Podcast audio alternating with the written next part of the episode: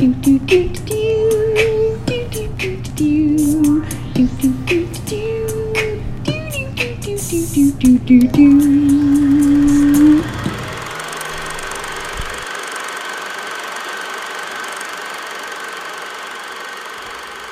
Oh. Oh. oh. well, welcome everybody to the 50th episode of One Foot on the Ground. Oh, delightful. John didn't tell me, so I'm just as surprised as you are. Well, maybe not as surprised as you are, because there's probably a 50 next to uh, Next to the the title. title when you clicked on it to press play. Uh, this is Ashley, And this is Johnny. and today we are doing Oh, Citizen Kane. 1941. Look at you, so Look at me, because I knew. uh, let's get the movie started and we can open these beers. Let's get a rocking and a rolling. And If, you probably can't hear that because I don't have it really low for. I was watching Godzilla movies, and I watch it with subtitles, so I really don't have to have it turned up because you can hear them or read them.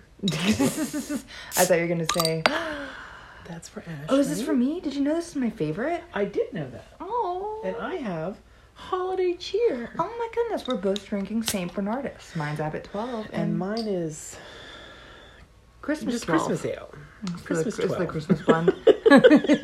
Christmas twelve. So, uh, oh, oh, look at that. there you go. A new thing. Oh, I was gonna put in a glass, but but that was more fun. How do you like it? oh, I, lo- I love this. I love Oh, all do of you? theirs. Yeah. Me too. I usually get the big ass ones, but Yeah. they didn't have those. I got these right over next to a like right here where we live. I walked over there. Oh, okay. Yeah. Yeah, I'll usually hit up a St. Bernardus bomber. Mm-hmm. hmm And just chug it. I've done that Before I'm out the times. door. ready for work. hey guys. So the opening of Citizen Kane. hmm There's a lot to talk about, and this is a long movie, guys. So we're gonna do a long episode for our fiftieth. Not that we haven't done long episodes before, but I'm just warning you. This is gonna be uh, this is a two-hour film, basically. So, it's actually one hour fifty-nine minutes. this works, you know, whatever. uh, so, but there is a lot to say about it, and I, I don't know that we'll get everything that we could possibly get in here. it's fine. When did you first see this movie? Oh my gosh. Early in my nerdy watching film days, like in the late 90s, Okay. I saw Okay. it. And I loved it. Of course. From the did. first second I saw it. And I know that's it's kind of a cliche that of course a, Yeah, for those of you who don't know, Citizen Kane is often on the number one spot, for like greatest time best- movies of all time. Yeah. like the AFI, this was well, it was until recently. Well, they took got it bumped. Jaws. I don't know. it was Jaws, wasn't hope it? not. Jaws is not nearly as good as this film. Jaws usually is up there on those snow globe. Oh, I mean, I'm Um, missing out on so many things here. What, John? You've, we've got the time. I know, but We've got- I don't want to forget.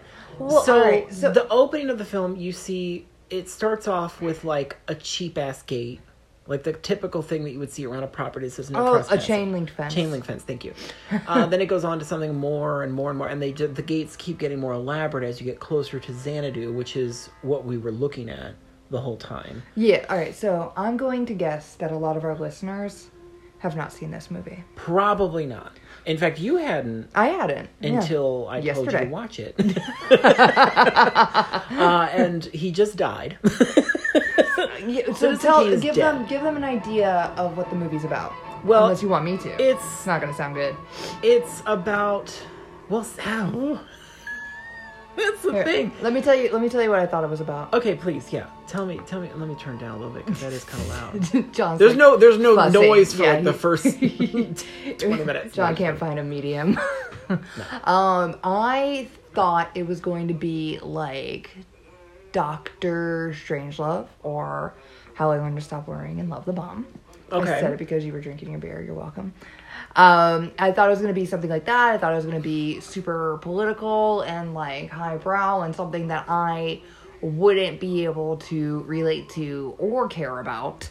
Um, I do know I did know that there were a lot of stuff that were pulled that has been pulled and um Referenced. referenced and mocked and mm-hmm. yes from from this film Oh, yeah. and even though like for most movies i can pretend like i've seen it and it often will feel like i've seen it but citizen kane i had not seen nor did i have like any idea what it was actually about Okay. Just- I kind of like that. yeah so like Well, I don't think a lot of people do, even if you've heard of it or yeah you've you seen just it know it's the greatest movie of all time You know the Yeah, name of that's it, You know, I would say that a lot of people know about Rosebud, Rosebud. but they don't know what it means, right it's which a- is kind of the point of the whole movie. it's also become a term that's something you want but cannot get.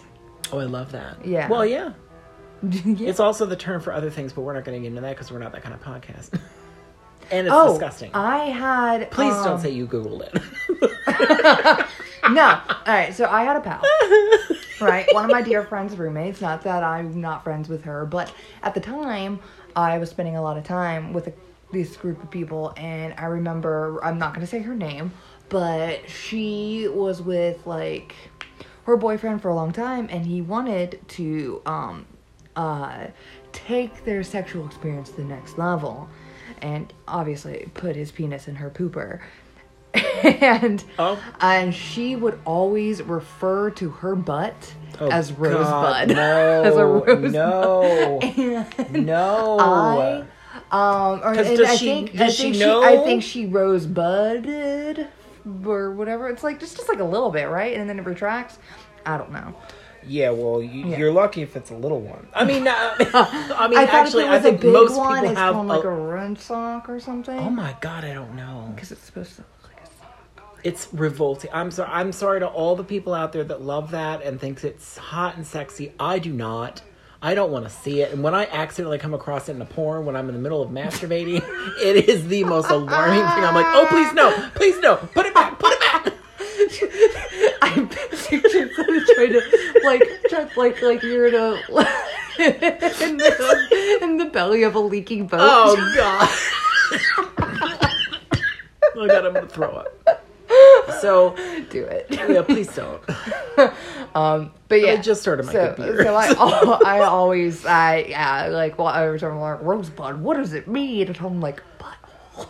Buttholes. Yeah, What is it? Prolapsed buttholes? yeah, yeah, yeah, yeah. yeah that's I can't. We just talked. We. I mean, I- I was trying to avoid it.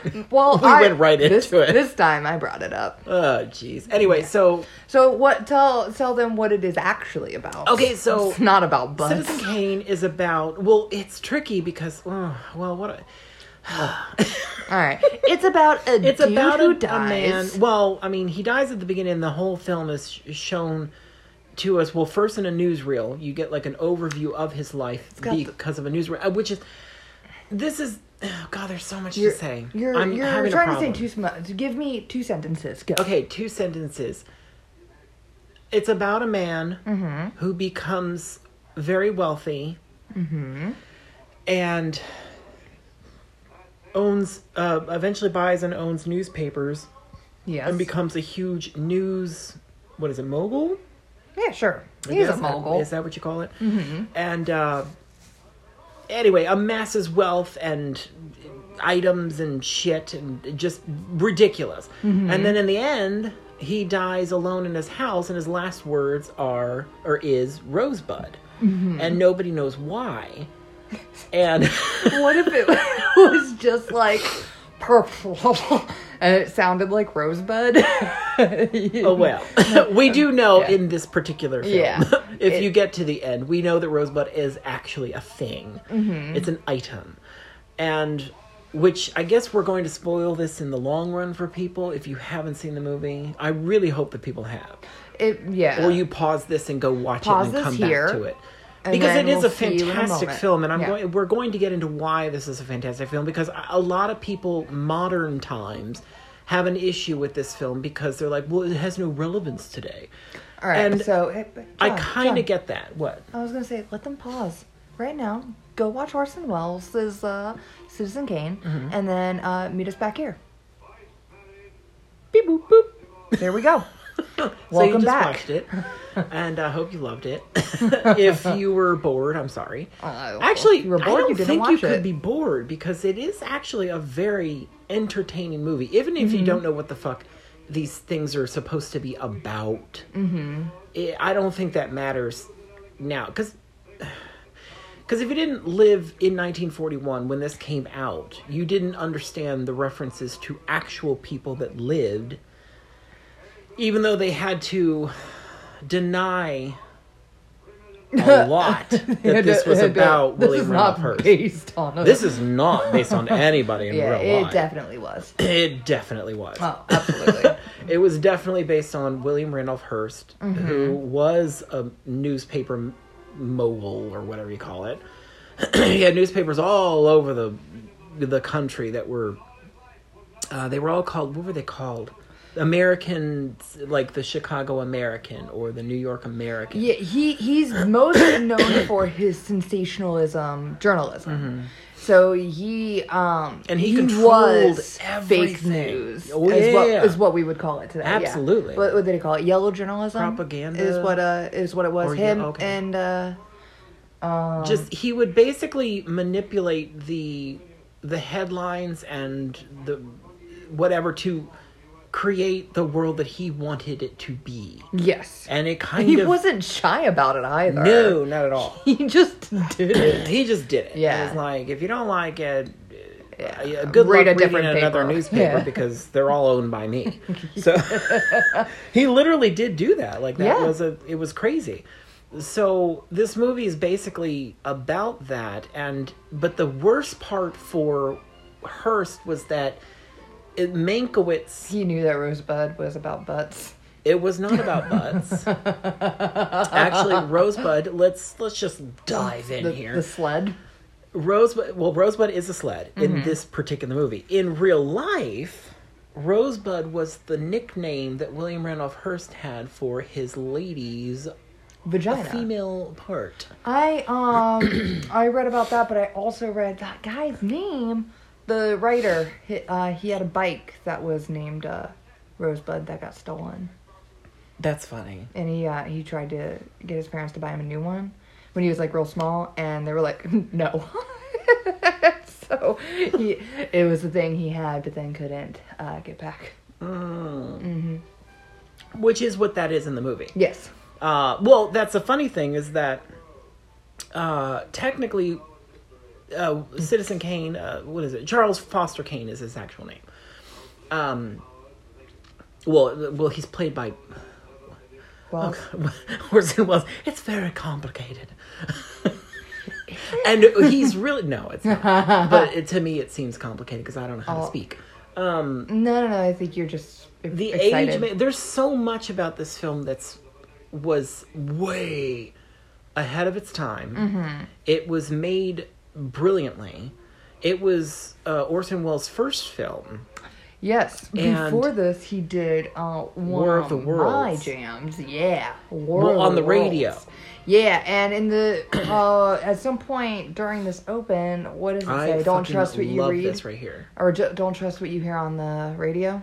hmm And it's kind of a nod to him because Ors- uh, when Orson Welles did War of the Worlds, uh, it he had He did it breaking like news. this. He had breaking news bits that he would that were put on the radio in between uh, segments, and it wasn't necessarily advertised. made- It was scripted. It people believed that People we were being believed invaded. that we were being invaded Yeah. because he made it as if it were a regular radio program that was getting interrupted by Yes. urgent news that we were being invaded. Yeah. So he did a And he had brilliant someone job. who sounded like um like the president at the time. Like it sounded like a Oh, presidential figure. Yeah, no, it was like great. Saturday Night Live, except It was way scarier.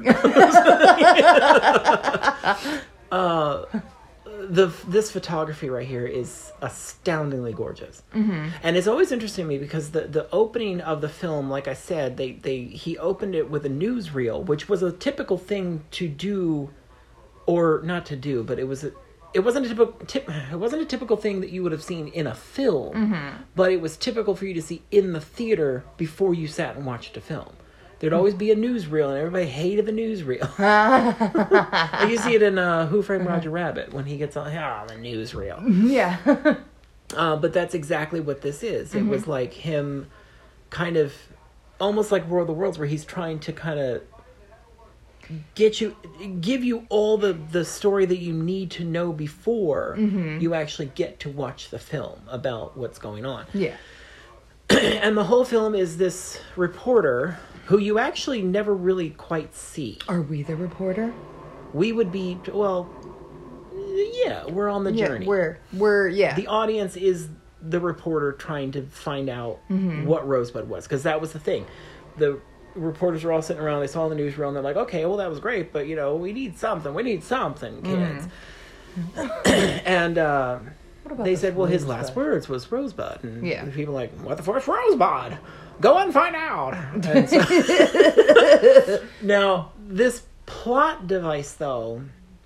And I tried to make a list earlier today because this plot device is used in so many films. And it drives me crazy every time I see a film and I'm like, "Oh god, it's it's Citizen Kane again." Like it's almost nauseating. It's like, could you please not always use Citizen Kane as your plot? And it's always a film where you're trying to find something out about the main character, that like whatever the film is about mm-hmm. they use the same device. Like they're going to go and interview all these people that knew the person Yes. to try to find out the truth. Yes. So uh, the two that popped into my head that I know for sure are Velvet Goldmine Okay. and Immortal Beloved, which was about Beethoven, which was actually kind of brilliant No. that they used that device for that because it fit. No, you because- weren't nauseated. No, I was not nauseated. but then th- I I know for a fact we just watched one recently, and I cannot remember what the fuck it was. But I see it all the time. Like it happens a lot. Yeah. This plot device or whatever you call it, Mm-hmm. or structure Yes. for the film. Anyway, so uh, oh, there's so many things. So we already got the Rosebud. Mm-hmm. Um, I wanted to talk about his makeup real quick. I knew it. The makeup is so good for Orson Welles. the, pretty pretty boy Orson Welles that took a, that took like hours. Oh, yeah, them, it like, took a painting. long He was wearing like a corset too, and this right? is well, yeah, he was wearing a back brace for part of it because he wanted to have like a stiff posture. yeah, and supposed to be people were like, "What a babe!" And he's like, "I'm wearing layers of makeup." well, because you actually don't see the younger version of him really well until there's a big reveal. Because he was also known for that.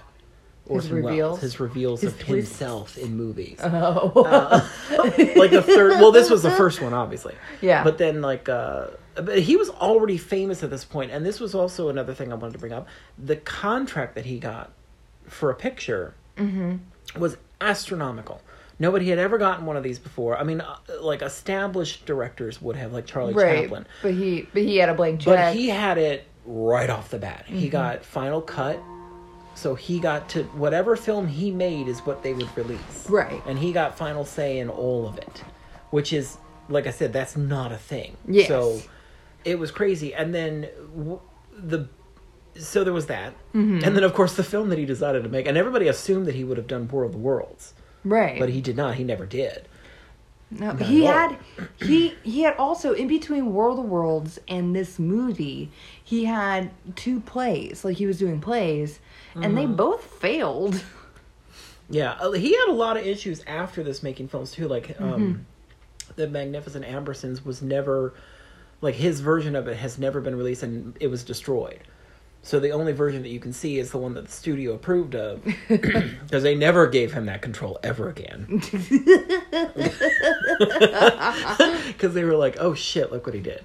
Because he basically did like the most scandalous thing you could do was Mm-hmm. going after William Randolph Hearst, which of course he had to keep publicly saying it's not about him, But, but it was, it definitely was. So yeah. they got, he had everything, and that's the thing. Mankiewicz was really good friends with um, the mistress girl, Mm-hmm. who in this one is the blonde that you just saw earlier. She was drunk, yes. uh, but she's the one that like does the puzzles, and she's has the voice that's like Oy vey. Yeah. So the the the similarities. Um, in the beginning, we see her or not Hearst, Citizen Kane, with um with a Nazi-like figure that looks like Adolf Hitler. Yes. Right. And again, the movie's in 1941. Mm-hmm. Hitler rose to power in 1933. And Hearst actually went to Germany in 1934 uh, to do what was it news like news stuff on him and like had him like published in the papers and I'm he not did this he did this with like a bunch of other people too like he did it with churchill and like other like political figures Mm-hmm. um so it wasn't like out of the out of the ordinary. It's just like a fact. Yeah. Um, but in nineteen we got to talk about this. But oh, when was it? Nineteen thirty eight. Uh, when what was it called? Oh, this is terrible. I can't remember the. We didn't remember glass 9/11, so so don't be really. Yeah, I- it was it was the day the Nazis went and like broke broke in and destroyed the the um businesses that were owned by Jewish people. Uh, what was it? Glass Glass Globe? No, Glass Knob. Uh, I honestly, I'm terrible, but I have no I idea. It has a nifty name, not a nifty subject. No. Um, uh, but yeah, but after that, Orson Welles, or not Orson Welles, my word, Hearst actually I told you it was confusing. you said it wasn't. uh, Hearst actually published um, in his headlines. He kept doing. He refused to do any pro uh, Nazi stuff, and instead he just did all anti stuff. Whenever they did something messed up, he had it front and center, huge headlines on his papers where other people were just like slipping it. It was like back page news because like super controversial at the time. Um, but, but yeah, so it looked like he was like a sympathizer, but then he was like, oh no, he was the one who's uh he also wrote on his papers, this is not a a Jewish problem, it's a human problem. Uh, regarding the the subjects. I mean, he's kind of a doof, but Well, yeah. but he also wasn't afraid to speak his mind regardless of where it was. Um, but there, but there's that, and the woman he dated uh, was an actress. Mm-hmm. He didn't buy an opera house for her, No. but, But he, he did, did- start a movie studio. Yes. Mm-hmm. Uh, what else was There there? were a lot of similarities. There's so but many. the yeah. puzzles, and this was why I to- I think I requested Love that, that you hat. watch- oh yeah, I think I requested that you watch RKO 281. you did. I did not which do you it. it's fine that you didn't but uh in that melanie griffith plays that woman which i thought was perfection for casting because she kind of has that same thing that. There's i have so many things that we miss completely that we Yeah. have to go back and talk about that's We what i'm saying there's the so time. much stuff We have the time. but it's tricky to talk about it when it's not there Gross. You're right. um, but anyway, but the puzzles was a thing that she did Mm-hmm. in real life, and she in the RKO two eighty one. My favorite moment in that movie is when Melanie Griffith goes to Hearst and she's like, "They have my puzzles in there," and I thought it was really sad because you really felt bad for her. Like, Yeah. God. But Mankiewicz was friends with her, mm-hmm. and that's how he knew all of this stuff about Hearst and everything. Yeah, So- he was the one who actually approached uh, Welles with the idea, right? I Because Welles had written two scripts and like tossed them before settling on a third one. He was like, "Hey, why don't we write about that dude and his like business?" Yeah, yeah, yeah. Yeah. But it also kind of is like Welles too, Mm-hmm. which is a good point to make. Let's hear it. No, that that's it. Like Welles is a lot like Citizen Kane. So it's kind of interesting that he ended up doing a film like this because it's it's a lot like him and it even looks like him when he's old.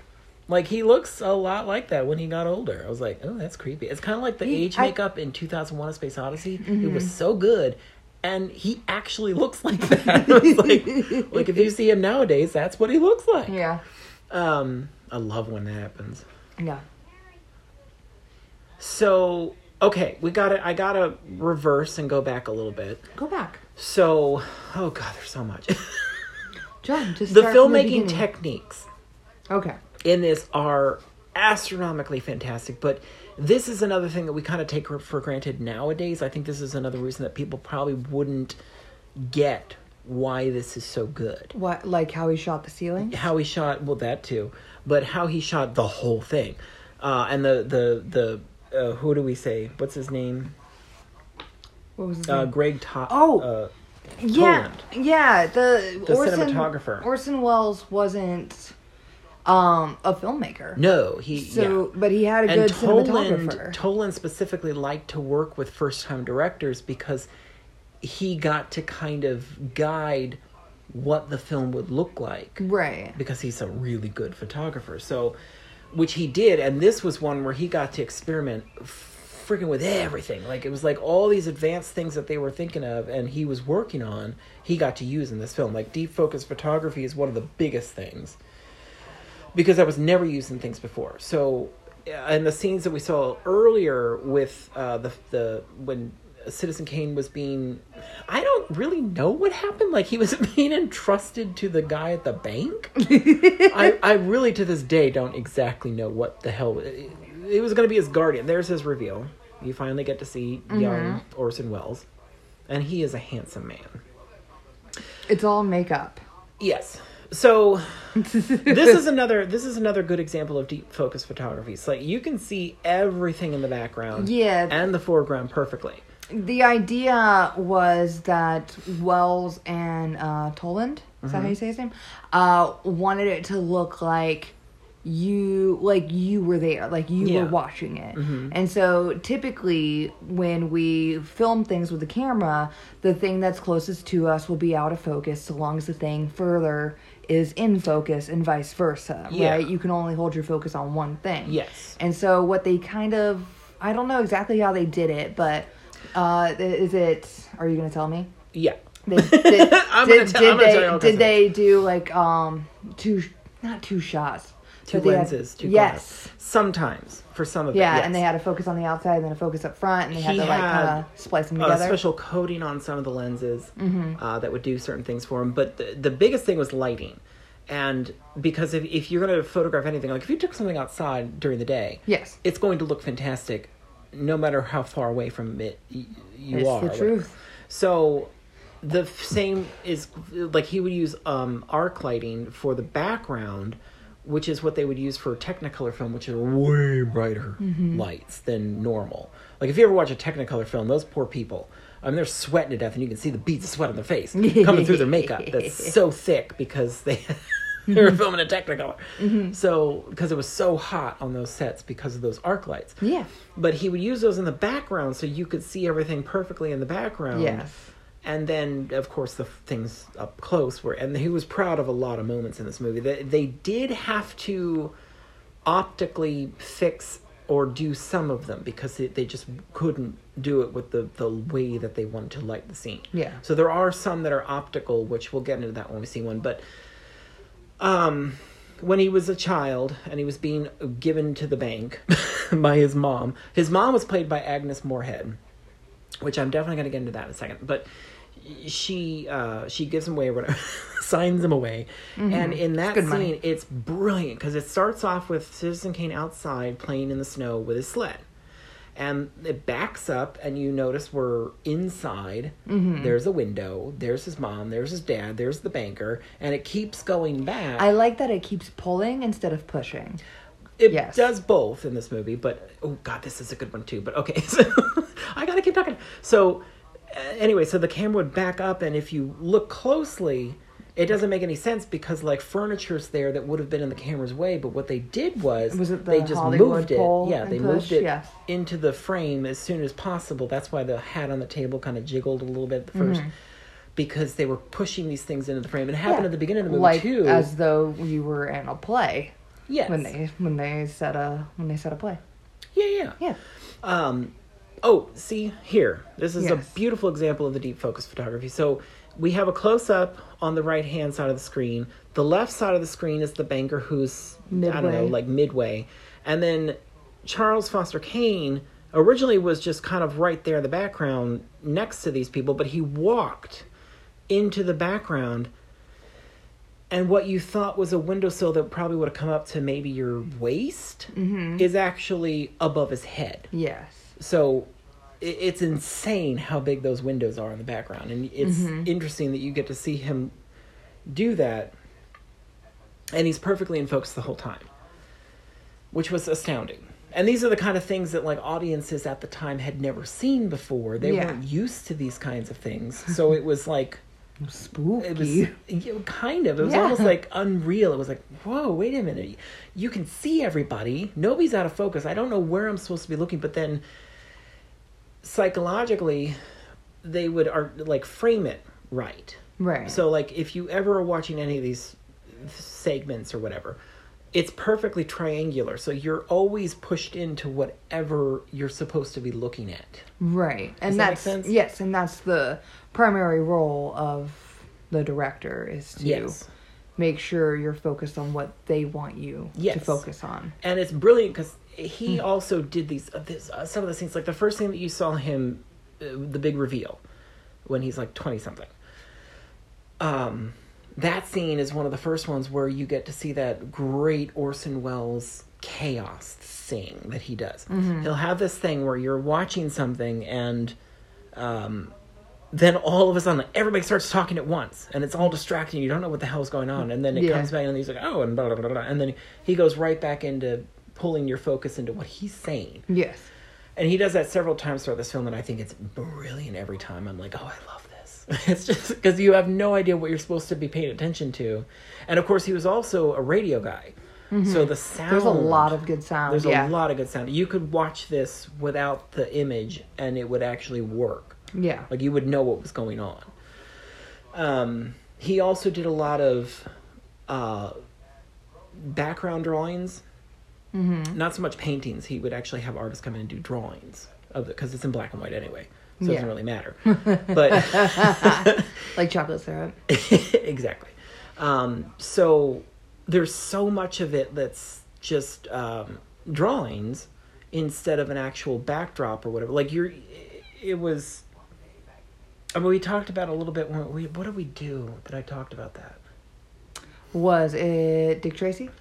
Maybe. Was it? Well, I think we did talk the, about that. Not Moonstruck. Moonstruck? No. No. God, what was it that we talked about it? Because I brought up Metropolis and how Metropolis was one of the first ones because it was, was a it technique. It was a mirror technique. Now they didn't use the mirror technique in this one, but they did do um, just the, the drawings, and then you would block out that part of the frame, and it'd be black, and then you would double expose it so that it would have the drawing Yeah. to extend a scene or to make a building bigger or to have a skyscraper in the background or whatever it is.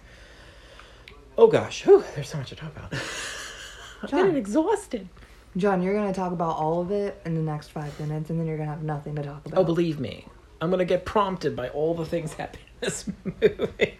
and that's the thing. There's so much that happens, and this is what I'm saying to like a person that is going into this not knowing any of this or not knowing. They've paused. They've well, they paused it. and they watched it, but I'm saying like, even if you did pause and watch it, you're not going to know all of these little weird things about it. Does that make sense? As to why it would be considered the number one movie. You of all don't time. know their history. Well, with did you? History. I knew something. I mean, when you uh-huh. watched it, what was it yesterday? Yeah. Did you understand why it was considered the number one movie of all time? Because it was the first of its kind.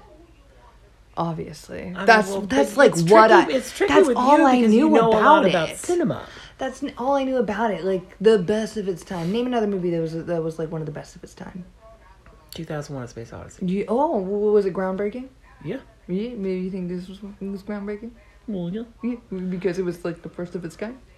Yes. but this, that's what I'm saying is like a person because even 2001: Space Odyssey. If a modern audience sat down and watched 2001, they let me wouldn't let me get tell you something. Let me tell you the impressive quality of it because we're so used to this. John, no, no, something no, no, no, no, no, no, no.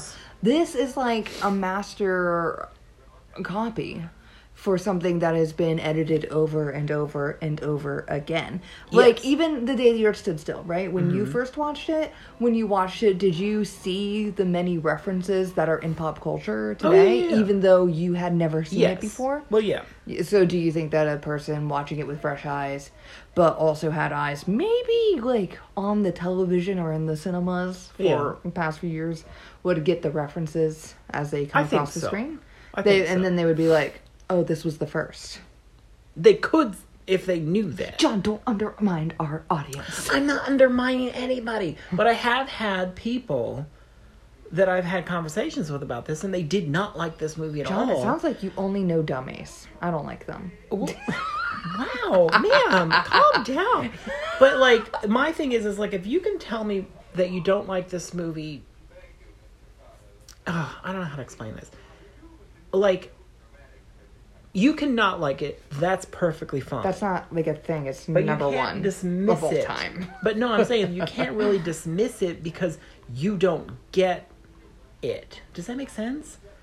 Like if, if you if you watch it, you don't like it because you don't understand it. You don't know any of the references. You don't know what they're talking about. You don't care about this person.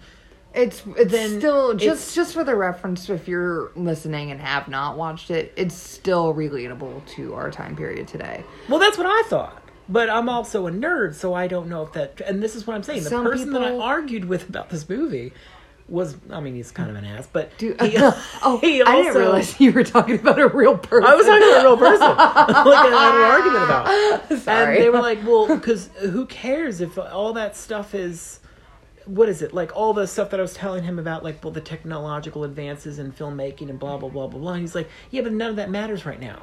And I'm like, "But it did." that person. that- it does.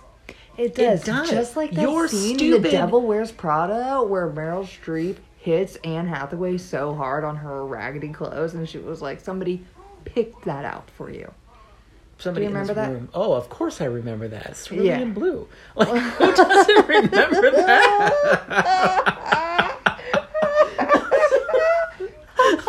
Well, one like she goes to town on like film. the history of like what was it, the sweater or not a sweater?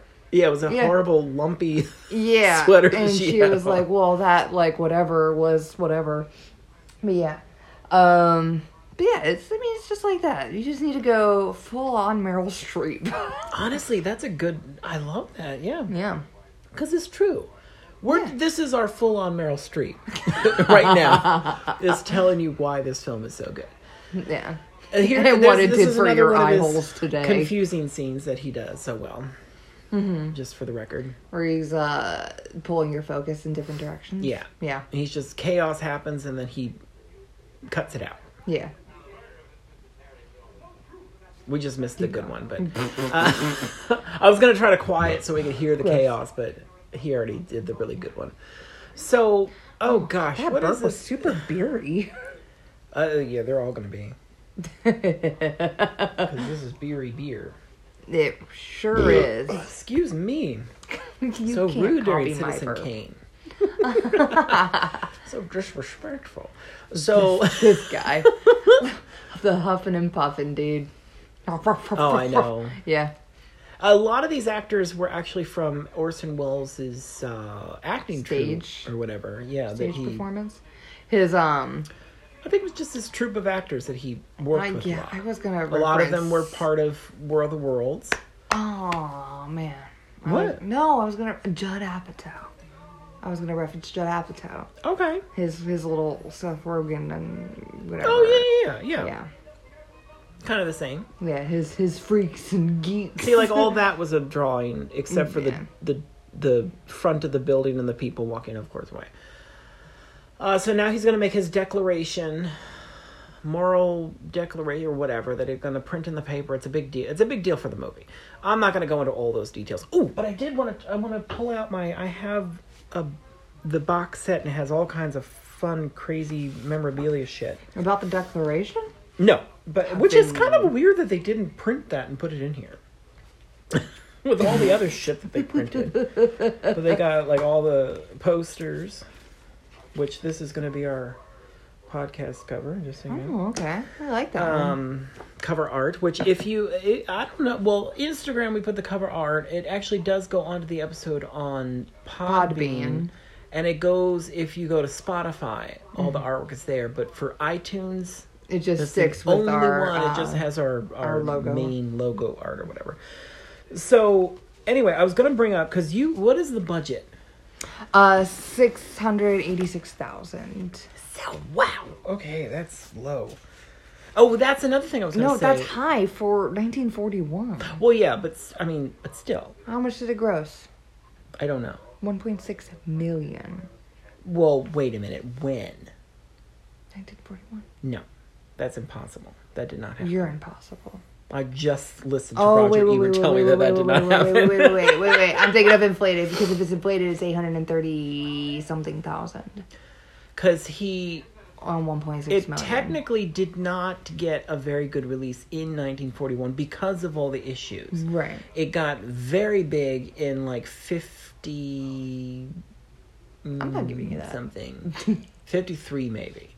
When it was re released, and then everybody got to see it and loved it. Well, when did Homeboy die? Hearst died in. He died like 10 years after the movie, right? Oh, so that would make sense why it came out. Yeah, or maybe maybe it was 49 or 59.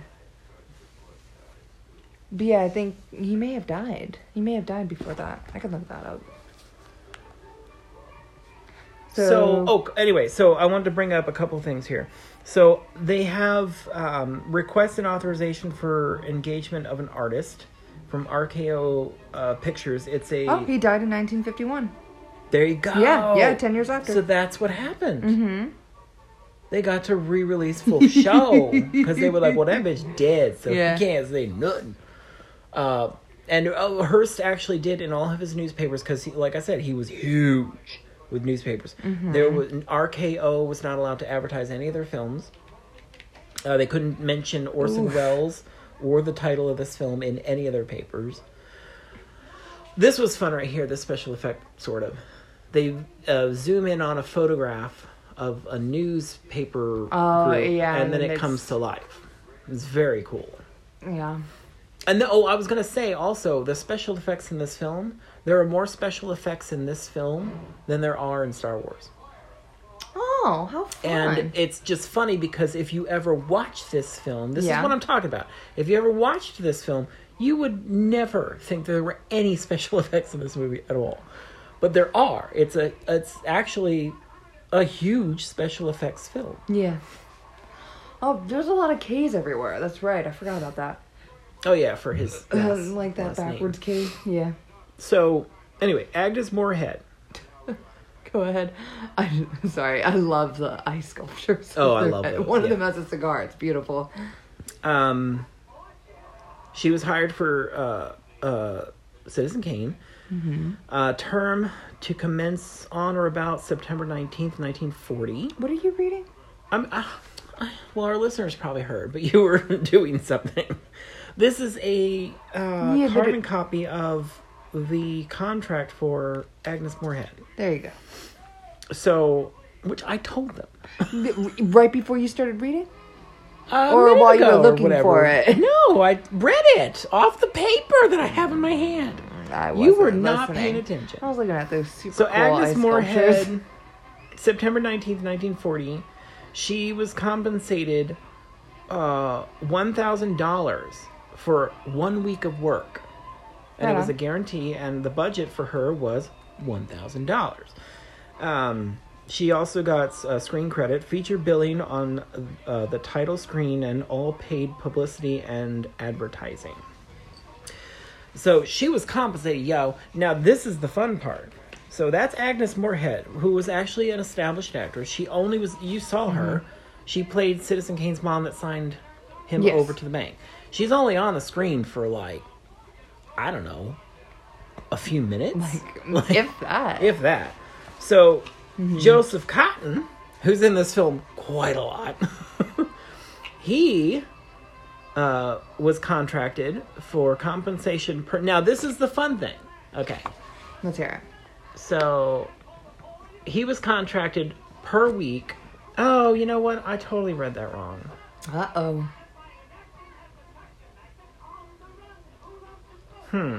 Twelve thousand, I mean twelve hundred dollars a week, and he had, was guaranteed for four weeks. But the budget was crossed out, and it says seven fifty.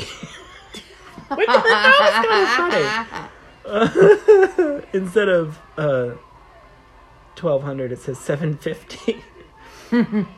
and then screen credit, none obli- uh, uh, none obligatory.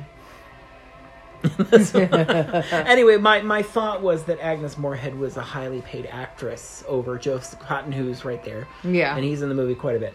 Oh, now, okay, so this song that's playing right now. The can can. the it's no it's a song about citizen kane that was Mm-hmm. written about him that they're all singing and dancing to and you know Yeah, he's dancing with um. I wanted to call them RKO girls. That's not what they're called. yeah this scene Hmm. was originally supposed to be in a brothel and rko executive said absolutely not so they just filmed it at the uh, the set that they used for the newsroom Yeah.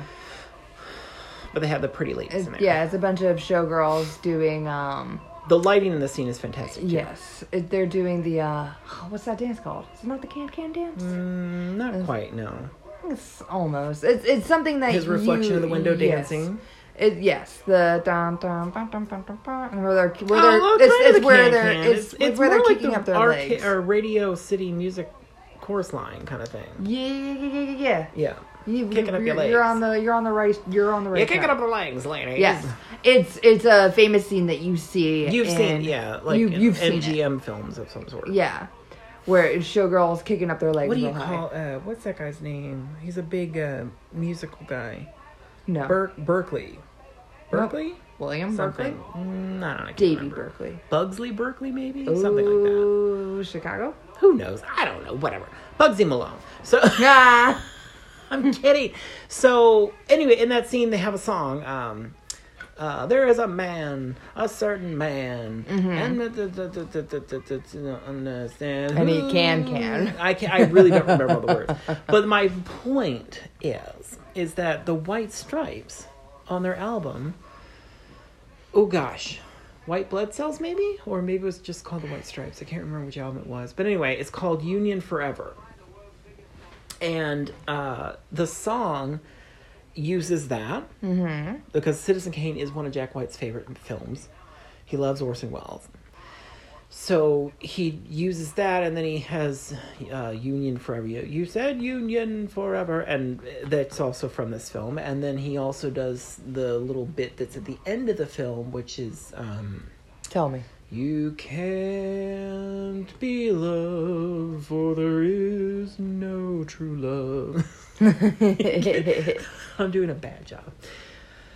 Uh, so anyway, so yeah, so Jack White did all that. Now this was one of the, proudest moments for the photographer that he got. You When were able to read all the that. trophy. You were able to read all the trophy in the foreground, Mm-hmm. and in the background, way in the back, you could still see see the people coming through the door. Oh, Um.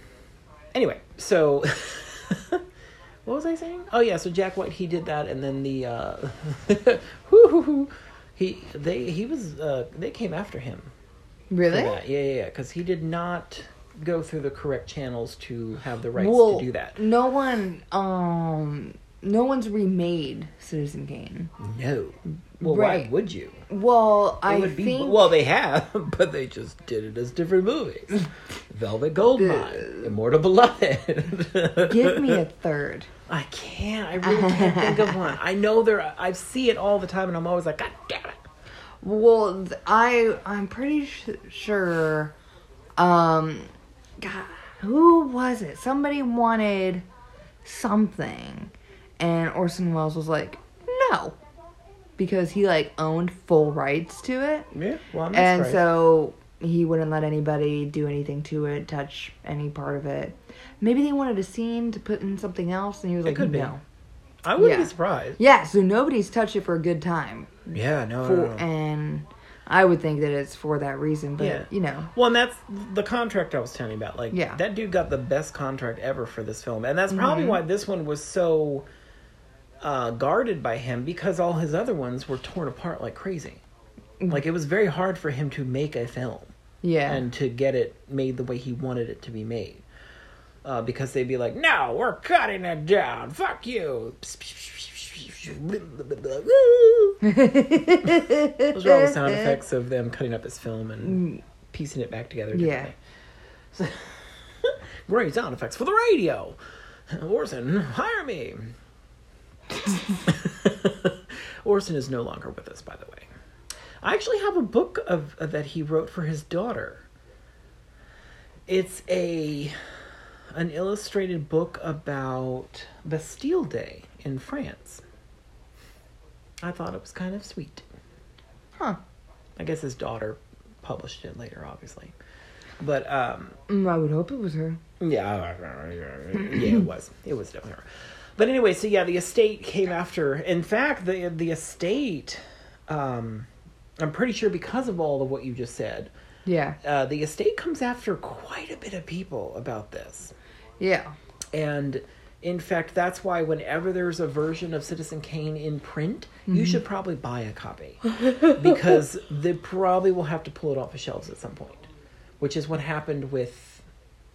Um, I know for a fact the DVD set that came out that happened, Yeah.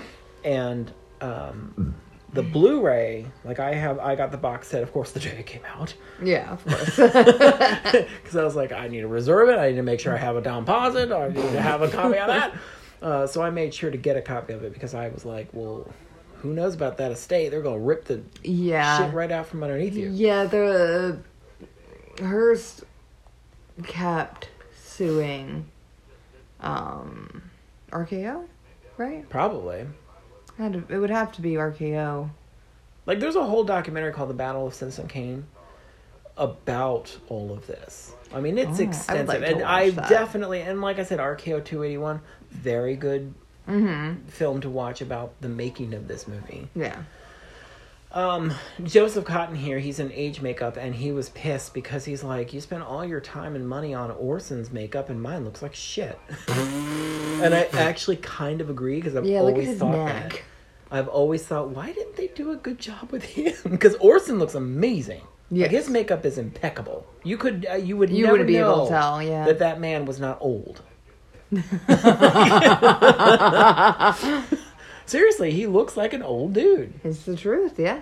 I mean, there's a couple of moments where it's like, well, there's some makeup there, but like the the weird chunky neck that they have on him looks so real. It's like, ooh, that looks like a. If I shaved, that's what, that's what my neck would look like. Which is why I have a beard. It's true. I've seen it. yeah. I've seen the lumpy. I mean, we laugh, but it's kind of true. it's not. Same it's, with my head. It's, I can't not really shave it anymore because my head is weird looking without hair on it. When did your head get weird? I don't know. It has I've this seen- weird fat rolls I've in the back with of it, right here. Where where did that come from? God, and you know how hard it is to shave that weird creasy bump thing in the back of my head now? You'd have to put your chin to your chest. I do. I have to go like this, and then I have to make sure to get in that groove. Like Madonna, get into the groove. Or- Duh. You got- Still got her groove. yeah, back. you got. It. But I don't want it back. I want it gone. No, you have a If it was groove in gone, the back of your head. This is a very famous scene, Mm. the breakfast scene. Go ahead. it's a montage a lot of good montages in this film in Mm-hmm. general but this one shows the uh, disintegration of this marriage in a montage Okay. and, and like at first right here they're sitting next to each other they're at a reasonable sized table yes. and uh, as the montage goes on they keep cutting back and forth to them having a conversation that keeps getting more and more like their differences are highlighted Yeah, and that and they're aging Yeah. like they also have like the age makeup starts coming, which I think they filmed it in reverse. I believe they had heavy makeup on him and they kept taking some of it off. Until you he know, was that would probably. Yeah. Um, which I guess was easier. But I could see So- that would be easier. and see and by the end of the scene They're, they're at, at complete opposites on a longer table Yeah. because they're so separated from each other. Mm-hmm. There's a lot of symbolism in this movie, but you're also kind of like, did you mean that? I'm sure they did. Oh, you give a lot of people a lot of credit. No, I'm pretty sure. I mean, I don't think all of it was Orson. I think a lot of it had to do with the photographer. Because he, yeah, he definitely He did have. In fact, he um, he shared screenwriting credit with Mankiewicz reluctantly because he did not want to, but Mankiewicz was like, "Oh, you better put my fucking name on there because I wrote the goddamn thing." And he And was like, yeah, he's but like, it like "Ah, you know, it it, was just like an outline. no, he wrote a lot. Of I know, this shit. I'm just being a, a butthole. And then, well, he was bringing a bottle. And then, Yeah, uh, but like Orson was as very happy to share the directing card with the director of photography. That's cool. He's like, I really want you to be on the same card as me because I believe we did we it did this together. Yeah. And they had a lot of respect for each other, which was very nice. Aw, cute. I don't know if they work together again. I didn't. I didn't look at that. Isn't that great? Mm-hmm. I So good. expected it to be bigger. Me too. Honestly, it could have been a little longer. Not the scene, the table. Yeah, I was talking about the table too, as well. Now Orson broke his ankle at one point, and they actually I don't remember why they they decided to do the scene this way, but they did it because Orson's ankle was broken. Which is stupid What? because he's not even in the scene. You yeah, where are his feet? I don't know. Maybe he just had to sit. I I really don't know why that I that was a weird fact to me that they yeah, a filmed this- weird bit of information. him sitting down in like a Yeah. old folks home kind of thing and the backdrop is actually all rear projection It's not really there. Ooh. Explain to the audience what rear projection is. i think we've talked about it before we definitely have We did. it's when yeah. It's when they photograph a scene a background scene separately from the foreground which is where the actors are going to be acting Mm-hmm. uh, maybe that's why because he couldn't go to location Oh. and they had to just do it in the studio Okay. uh, so they that would make more that makes sense more than sense. him sitting down. Yeah, I, could, I just I couldn't think. I was like, you're not in the scene, so why does it matter if your ankle's broken? Um, but maybe to be Like, on the thanks for that set, information. they just wheeled him out onto the sound stage and then did that. Mm-hmm. Uh, so they had somebody go and and photograph an old folks' home or whatever it was. yeah. Um, excuse me, and Oh. um, and then just put Joseph in a chair and there you go. So uh, I wanted to say Jason made me watch the spoof of this from Tiny Toons, which I completely forgot about. And obviously, when I saw Tiny Toons, I didn't. I had no idea what Citizen Kane was at that time. I think I've seen that. Uh, it's Citizen Max, and it was about the rich kid. And my favorite part of it was, was when he goes to see Bugs Bunny. Bugs Bunny's playing the Joseph Cotten character, and he's like, "Hey, you got a you got a carrot for me?" Because in in the Citizen Kane, he's asking for a cigar. Yeah. he's like, "A cigar? You know, sing me a cigar." And I thought it was great. The, the the not Bugs Bunny, it was Buster Bunny, right? Was that his name, Buster Bunny? The The Kid Bunny, whatever. Scrappy. Doo. What? No. Why do you even bring that? I hate Scrappy. Why are you bringing up Scrappy? Oh man, it's, um, I thought it was gonna rile you up, but like less. Like I know Scrappy Doo is I thought is what I thought was going to happen, but I forgot that you hated Scrappy Doo with a passion. I'm sorry. Well, the podcast is over. We're not We're recording done. anymore. Yeah, we won't be doing another episode, episode. is the end, and it's only half done. We've done 50 episodes. Yeah. Well, I mean, fifty-two will be a year. What? Fifty-two weeks in a year. Yeah, but we didn't. We've done more episodes. Than, oh, we split some in half too. Oh, yeah, yeah, Wait a minute. So how does this work? John, you were the one writing the numbers. I don't know. Did we do fifty movies? I don't remember now. Didn't we? Name them in order, In order. in reverse. vibes. Uh, nope. We did do vibes. We did do oh, vibes. Cinderella. That's not in Then order. I don't know. Cinderella and vibes. Those are the only ones we've done. Hercules. Oh, Herc. I remember Hercules. you mean Hercules? You mean Hercules? so Go ahead. we finally get to meet the younger version of the. Uh, God, I don't remember her name. The mistress girl that he eventually marries and oh, builds yeah. an opera for. One of the similarities is that Hearst had an open affair, Yes. which was not cool, but he like doubled down and just like married her, right? Yeah, he was yeah. like, eh, I'm gonna marry her. Yeah, his wife was like, "I'm gonna divorce I'm you because peacing out, like it's yo." like a lot." It's fuck you. yeah, and he was like, uh, "Well, you know what? Because like he would have to, because he was like a huge public figure, Mhm. and oh man, there was a lot of scandals happening at the time. Oh, I know stuff about this. There were a lot of scandals coming out like happening at the time, and he was like, "Well, I'm, I'm in love with her, and like married her. Which is what happens in this. Yeah, It's it is kind of like it is a little ridiculous for them to say, "Oh, this is not about William Reynolds." totally is. yeah." Like you guys are morons if you don't notice that this is about him. I mean, but a good job doing it, and that's for sure. It's a great film. yeah. We've said that many times. It's boring to say. Well, that. Jonna said it. Yeah, she's Ashley's never said it. She hates it. Like, I I'm can't reluctant to share my opinion on I any had to drag myself through this yesterday, Other than and now I Terminator have Scream and drag movie myself through it again. Uh, just dragging myself through horrible thing. I took some pictures of my shit for Gross. my Citizen Kane memorabilia. well, from the box set, and then I actually have a, a keychain, uh, which was one of the first keychains anybody ever got from me. And now I have tons of keychains because you know me, I I am you get- Charles Foster Kane. you you get one thing and you're like, I can have a billion of a these. billion of these. Uh, but that's actually true. it's almost like crazy cat lady. Like you need a friend. you all need friends twice over. Uh, that's true. I really do do that. I don't know why. I think But- about getting a friend for Chewy, but I'm like, I actually do the keychains not so much anymore because I'm like I, I have a you don't like the make the right jingle there. jangles anymore. right you can't there. sneak up on people. But I really don't use them though because they're they're too bulky. I have one, I think. No, I have two. Dude, some keychains are too much.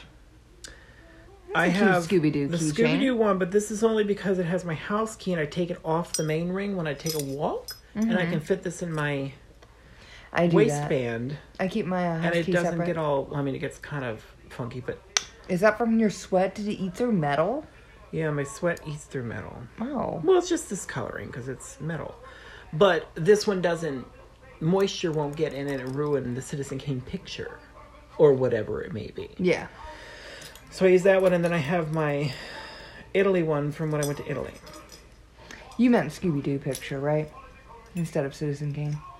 Because I see. No, no, no. I was saying, no, I was Oh. saying my Citizen Kane one is in a plastic Oh, thing and if okay. moisture gets in there, it'll warp the paper that's the picture. Yeah, you're right. So, yeah. No, but I was actually saying the You you was you were shaking the Scooby Doo, and I was like, I was getting confused. You Yeah. Anyway, so I took a picture of that for everybody, which was a gift uh, for me from somebody. I wonder where that banner is. Can you imagine? Somebody's, Somebody's got, got it it somewhere. somewhere. I think it's in Hearst Castle. Well, that's the thing. Maybe, and that's the thing that they actually did. That's another thing. Oh, we didn't we didn't talk about Hearst Castle and Xanadu. We did Yeah. not. No, Xanadu, which we saw at the beginning, which is where he died. It, the Xanadu, we uh, we talked about the chain link fence. Mm-hmm. It uh, revealed a um a Bengal cage that had a bunch of chimpanzees in it. yeah, yeah. Um, and it was a mansion. It's uh, one of the biggest mansions in, Ever. Yeah, in all of Well, time. in fiction, in Yeah, fiction, in, now- in the in the feature, we're Yeah. talking about Xanadu. Yeah. which isn't that the title of something like Billy Buddy, this guy. Xanadu was. a movie?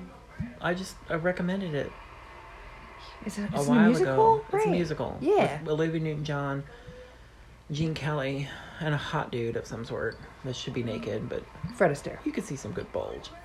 Uh, that's a roller skates. It's all about roller skates. It's a very confusing musical that's fun to watch and make fun of. Ooh. We should definitely do it at some point. Oh, uh, you recommended Xanadu after Reefer Madness. yes, that's right. Yes, That's right. Which was our last episode. It sure was. 49. Yeah, look at the 40. at me Number counting 49. backwards. Number 49. Uh, there's some opticals in this one, too, Oh, for special effects. But anyway. Xanadu and Hearst Castle. You want to talk about Hearst Castle? Xanadu was basically a, a, a, a mockery of Hearst Castle, which it was a huge estate that he built, which is still, you see it in a lot of movies. Yeah. They have filmed a lot of things It- there. It's still in The pool, California. especially. Yeah, yeah. Oh still yeah, there. yeah. It has like what fifty six bedrooms and then like Which several pools, much, indoor yeah. and outdoor pools. I mean, if we're gonna get technical, the largest residential home in America is Biltmore Estate in Asheville, North Carolina, and it is Oh. absolutely incredible. It's over three and a half acres of floor space, and it's sensational, and I love it. And I used to have an annual pass. so yeah. Uh, way bigger than Hearst Castle, but Hearst Castle it was ridiculous for what it was. It also it did It have did an have exotic of- zoo. yes, and it had um, which It I still believe has zebras. the zoo. Something about that. That sounds familiar. There's still there's still zebras there. Yeah, but every time uh, the woman in question, Okay. the mistress, Mm-hmm. uh, would have a bad day or was not feeling very well, She'd with the Hearst would like bring everybody to these elaborate parties that he would have for her uh, out there, and just to try to cheer her up, much like he does in this movie. And uh, it doesn't really work. She's still miserable Well, yeah, it's like doing her puzzles. can't can't buy me love 101. Oh yeah. No, you can't. Let's have a picnic tomorrow, sweetie. I can't believe that's the first time you brought out that voice for this film. No, I did earlier. You just weren't listening again. Oh, that sounds about right. I'm surprised we get through any of this. We're both just on our own path. we we do well today, especially. I think you're tired. I'm tired. We're all tired.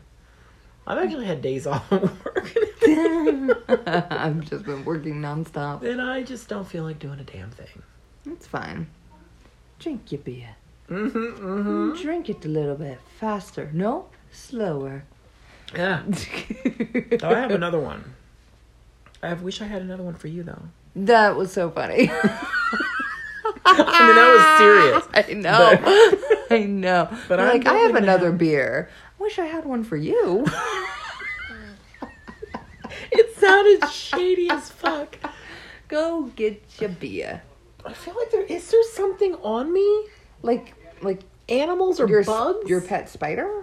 Fuck you! Is there a spider on me? Oh my god, get it off!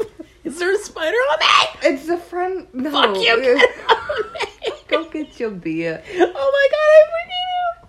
I really did feel something. I thought it was a bug. It was probably your hair. You shed I like don't crazy. have it there. You shed. Yeah, but it Don't felt like act it felt like like- some. It's your tag. You're wearing your shirt inside out, and it's your tag that's trying to flip back in. You're a mess.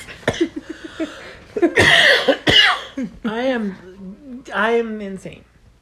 Oh god. Dude, oh, oh, oh, it, it that's your tag. Oh, you guys. Still continuing to freak out and grabbing the tag. Oh gosh. So the photography is beautiful. I guess I ran out of things to say. I knew it. Oh, I'm sure there's stuff coming up. Oh, yeah, no, no. Let's just It's patiently super wait. cold outside and in here, and I am sweating to death. Is it behind the knees? Oh, that In too. your old That's why I keep. That's why I keep pulling up my shirt or pants. I got these when I went to Seattle Oh, look at you! because I needed something to cover my nudity. Because I forgot. Oh, I To have pack. to. No, like when I'm you know, Like at all? winding down at the end of the day, I was like, well, I just sleep naked, so I really don't care. And then I was like, oh, I have to be in front of people. it's not just me and Jason or whatever, or the cat. Who doesn't care? No, your cat spends a lot of time showing me its region. Oh yeah, he's got his legs up in the air. Yeah, always. licking. and- Mm-hmm. and stretching, but also licking. Right now, he's just curled up in a ball and he's having a nightmare. Oh, Oh, nope, now he's licking. There he's licking again. Right on cue. Yeah. Good for you. You know a cue. We should have him in films. Oh. Just lick He's so cute. apart. So now, uh, uh, Mrs. Kane is being like, "Divorce papers, bitch. This is your mistress." Mm-hmm. She went to her house after a big party. Yeah. It's like, oh, by the way, we're stopping somewhere else. and took him to his mistress's house. And he's like, "Yes, it's my mistress, but I love her and I'm going to marry her because of the scandals and shit." Yeah, it's like obviously I'm just. and by the way, that's her. Mrs. Kane's dad right there. he was there ahead of time, not as a as a partner. guest. No, You sure? no, he was not. He was there, you know, to help spring the trap on uh, Charles, He oh. Well, which worked because he's gonna get a divorce and he's gonna marry the other girl. yeah. Ugh. It's also shady, but she looks so good doing Go it. get your beer. Well, hold on. I'm trying to talk about this. So Are her outfit is white to indicate the purity of her character. I thought you were gonna stop at white.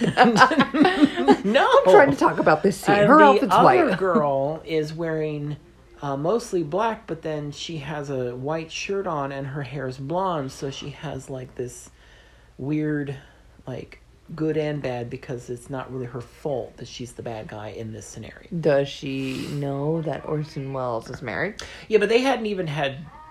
They weren't having a sexual relationship. An emotional affair? He would just come over and hang out with her, and he would do it with the door open. Oh, that's right. has- That's right. He yeah. thought she was a prostitute at first. Or it was suggested that he thought she was a prostitute and like she invited him upstairs for something. Oh, because she had a toothache, Mm-hmm. and he just got splashed by a passing car when he was on the sidewalk, Yeah. And she had invited him up. and she thought it was hysterical. yeah. But she had no idea who he was either, which it thrilled him Of that she had no idea who he was Yeah. because he's super famous. Yeah, but he he it seemed like he thought like, "Oh, I'm upstairs. I'm in the room. I'm going to close this door because I know we about to get down to business." And she's like, "Open the door." You can't have that door closed. Yeah, I'm like, my what are you doing? house lady is going to have a nervous breakdown. So, a lot of this. Uh, And he was is- like, "Oh, we could have a conversation." Now I was going to talk about the budget because you were saying it was large, which I guess technically it was sort of, but it was also it it was astronomically economical how he made this film because it it's made well, to there's a lot look of special effects, man. a lot of special effects, but there's also a lot of um, either reusing and redecorating sets or yeah. just using sets that existed on the lot somewhere. Like there was a western Mm-hmm. that was being filmed somewhere, and they used it for the restaurant that he sees the girl in, and Joseph Cotten just walked into one. That was the same thing. So he would just use sets all over the the Paramount to, or not RKO. I'm sorry, not Paramount. Who bought RKO? Was it not Paramount? Mm, well, uh, Warner Brothers owns this. Oh, well then probably Warner Brothers. Yeah, but and uh, so Charles Foster Kane was uh, running for governor, and of course lost because of the scandal. Mm-hmm. Scandal. Oh. Uh, but his big rally, I was gonna say there was there was three uh, opticals for that. There was uh, the stage. No, four. I'm sorry. There's four. This, if you ever see the shot, it's kind of interesting. There's like a person. I don't know. It's complicated, but they did it in layers, and like there was not an audience of people there. It was all a drawing, and they used uh, they cut holes in it, and they put uh, lights and they moved things underneath it to make it look like a crowd was moving. Right so it on. looked like it had movement, but there was no, there was no peoples because they were all drawn by a little artist person, at a little desk. Oh. Oh, is this good? Is this good, Mr. Welles? Is this a good drawing? Can this be used for the film, Mr. Welles? stop, stop that. Uh, Mr. Welles? Uh, I think I think I'll do pretty good, Mr. Welles. Can, can this be your movie? You got to be kid. You got you got to break a big kid. You got to be good. You got to do other matte drawings. Dang for, it! I can't. I can't focus and listen to. this is the famous scene that they uh, they put the cameras down in the floors, and they were filming them from down below, like uh, looking upward. And Joseph Cotten actually had been up for 24 hours because he was trying to do a play at the same time on Broadway, and he had to keep going back and forth. and so he had to leave like right after the scene was done, and they did not have time to do retakes. So um, they filmed the whole thing, and he was so tired. Is he, in, is he the guy on the right? Yeah, He looks like he's gonna fall over. yeah. Yeah. He had not slept in 24 hours. He was supposed to be drunk in the scene anyway. Yeah, And he definitely it seems looks drunk, like it's coming from his core. he actually flubs one of his lines. He he says the wrong word and mispronounces or whatever, and uh, Orson Welles kind of laughs at him. But they just keep going with the scene, and they just left it in there because they didn't have time to reshoot it anyway. well, he was supposed to be drunk. And it was supposed to be drunk, and it just worked. Yeah. And that was the thing. Like uh, the director never said cut. Orson is obviously the director, Yeah. so they had to keep going. That was a thing that happens. I mean, I guess it still happens to this day. Like Yeah. Uh, d- director doesn't say cut, you don't stop. Yeah. You just keep going. So, Right on. yeah. You gonna get to beer? Gosh, you're so concerned about my beer. Oh, you still have a I sip. got, like, I thought, sippies. dude, I thought you were done with that, like, sips ago. Okay. Oh, now he's chugging his beer. Okay, now I'm done, and I'll go get my other one. Uh huh. We'll sit here in silence.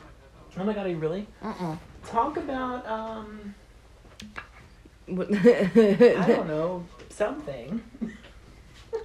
So the year is 1941. May 1st or September 5th. I one or the other. In any case, this movie, while it is number one in everyone's hearts for reasons and others, uh, it did not do well at the Academy Awards. No, it won one Oscar. Mm-hmm. And it was for writing, right? Yep. Which he had to share with Mankiewicz. Yeah. And then um do you know what like what swept the Oscars? Oh my goodness.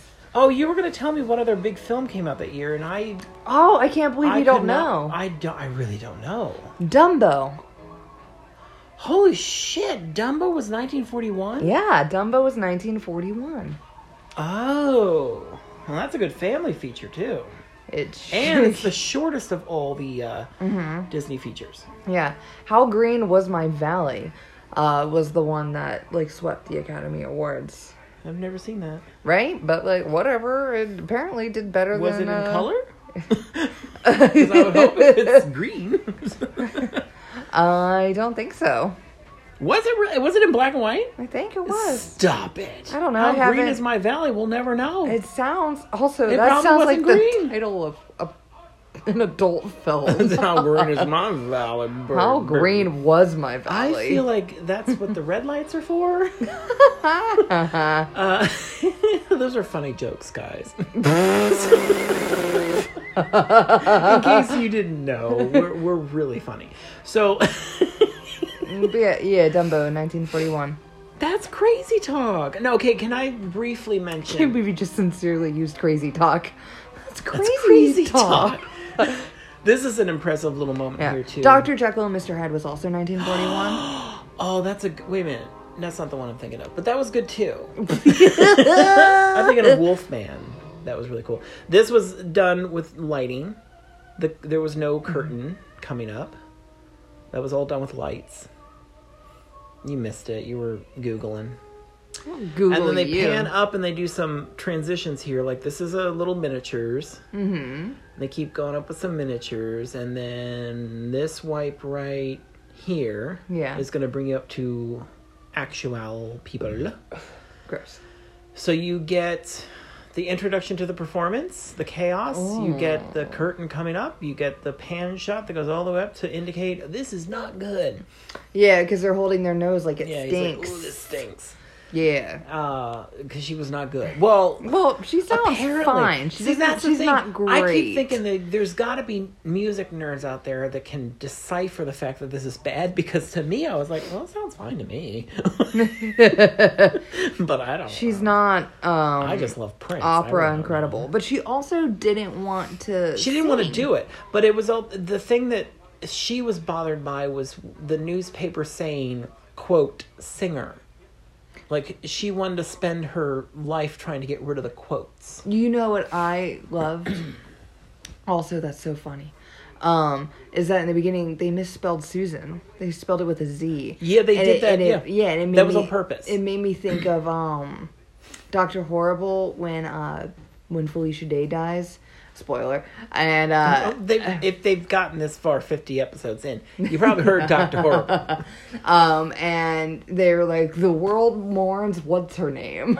yeah, and so Susan is um, this is before she's famous, and so they misspell her name Yeah. and they put singer in quotes, and Yeah, yeah, but it's not what she Yeah, that wanted was to on do. purpose. Yeah, But no, she did not want to sing. That was, and it was more Charles Foster Kane trying to, uh, like, fix his reputation Yeah. by making her a singer, mm-hmm. and then yeah, that'll do it. yeah, that'll do it. And, Uh, it did not work. opera, An opera singer. Yeah. Should have made her just like a singer, right? like a nightclub singer or something. yeah. Like, hello, my baby. Hello, my darling. Hello, my ragtime girl. Baby, my heart's on fire. Baby, my one desire. Oh, there you If go. If you refuse me, honey, you'll lose me. As as far as I know. That's Is where that the more of the song I was singing? yeah. That's I where the that's where that. the Look at that's where the frog stops singing, and then he's just a frog. Yeah. I do. know- That is the reason I know that. By the way, Same. is from the frog. What is Mm-hmm. his name? He has a name. Uh, Mr. Tettle Kronsensberg. Yeah, he was a huge fan of Videodrome. This sounds like bullshit. Don't don't accuse me. So Joseph Cotten fell asleep trying to write the review for the paper, which Charles Foster Kane made him do. Uh, and he was writing a bad review before he got so drunk that he passed out. And Charles Foster Kane decides to complete the review as he was writing it. So Charles Foster Kane writes a bad review for his wife's performance. I don't know if she ever finds that out or not. I don't Scandal. think so. Also, the tagline to this movie, I never told you. Oh you. yeah, what was it? Because you were laughing about it. I actually don't know. You ready? It's brilliant. Ready? It's terrific. Oh, well, that's written on all the posters. Yes. I just, that's a tagline? Like that's all they does it quote anybody? Then it's a tagline. Oh, shit. Well, they have some of those in here, like on these posters. hmm Like this one says, Some called him a hero, others called him a heel. Oh my goodness. Which I didn't see that one bad. anywhere. I did not like that at all. And they put it right across his face. That I gave- changed that to say, the 50th episode of One Foot on the Ground. Everybody's talking about it. It's terrific. Yeah. Nobody nobody him. said that. That's not a quote. a scoundrel. He's crazy. I love him. No, she doesn't. She divorced his ass. Uh oh. He's a saint. He doesn't say that either. He's a genius. It's terrific. It really does say that. Yes, it's terrific. Orson Welles, Susan Kane. It's terrific. Orson Welles, Susan Kane. Yeah, that's it. Yeah. That's all you got. So you got that and a heel. Others called him a heel. Who did? Nobody did. Nobody's ever called him a heel in this movie. But yeah, I, I, I, it's just a, it's, it's great. Good movie. Mm, good bold- movie. bold good, statement. Good, good uh, tagline, if Yeah. you call it that. This is optical. This was all done. Uh, They, they can't see it. I know. Uh, Charles Foster's on the left. Uh-huh. He is in full focus. Now Joseph Cotten's going to walk up to him on the right, Uh-huh. and there's a railing between them, and they're going to have a whole conversation. But they didn't actually stand next to each other, and the reason they couldn't do it was because of this lighting that they wanted here, Mm-hmm. with the darkness in between the two of them, and then uh, the the other guy in the background. That's just standing there watching like a bodyguard. Well, he's the uh, what is he? What what does he do? He runs the paper, I guess. He, he just observes He's them the dude. writing stuff for his paper. He was the first one Altering headlines for his paper? successfully, I think. Hmm. And all these little things, which is convenient with that uh Rear projection they had to do. Oh no, this is that's not rear projection right there. That's actually a No, hallway. that was just.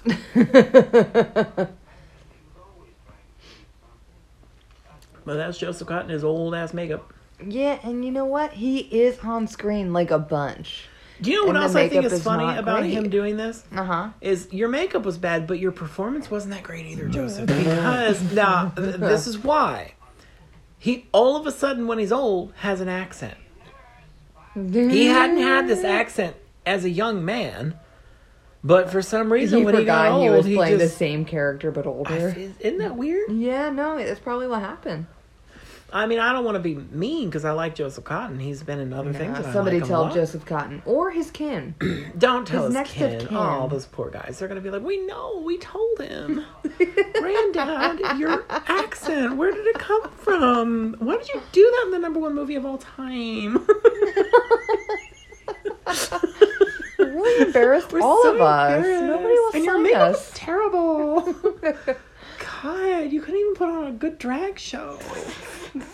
Jeez, Granny Paws. Granny Paws.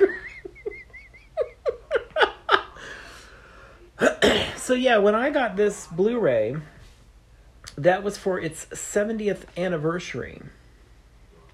And that was in Go ahead. here. 2011? That can't be right. Are you just talking?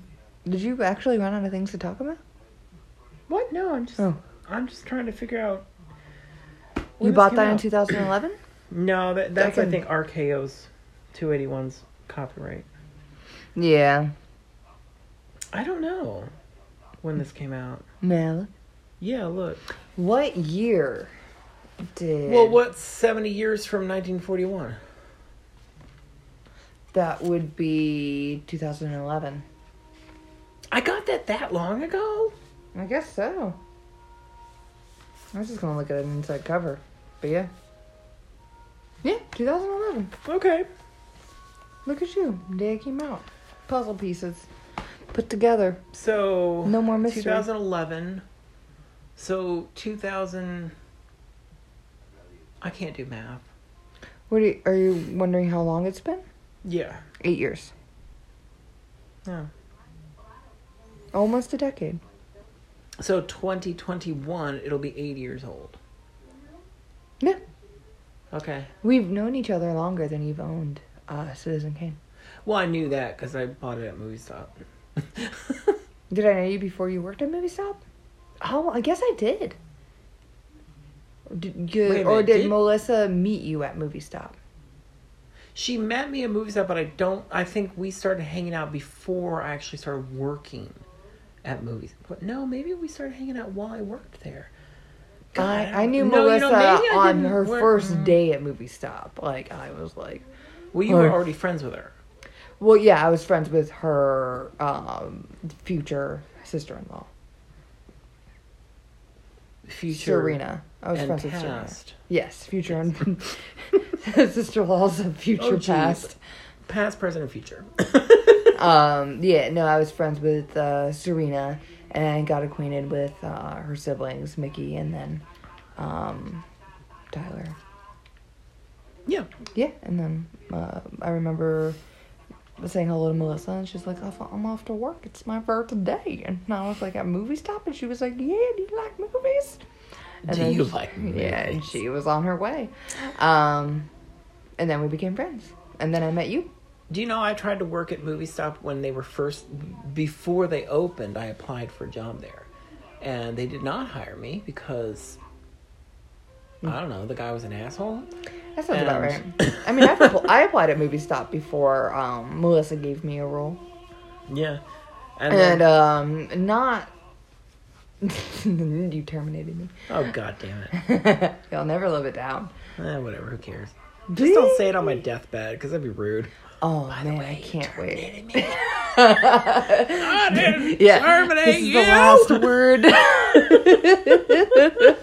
I separated you from the company. I was slowly flicking her off, Romeo Michelle style, by the way. Picture us in old, like bad old, makeup. makeup. Bad old makeup like Joseph Cotten, Yeah, not yeah, like Orson pointing Welles. and yelling at each other. So, yeah. yeah. Yeah, I was pissed about that. And then, then Mm-hmm. I was one of those nerds that would show up when it opened. like, you know, in the morning, Yeah. not just not on its opening day or anything, but like yeah. Like a nerd that would show up because you're supposed to be open at 10 o'clock and it's uh, 10.01 and uh, i'm sitting here in the parking lot. I didn't call anybody but i would wait. And there were several times where the drunk ass bitch that got the job instead of me would show up hungover and be like it'll be about 10 minutes.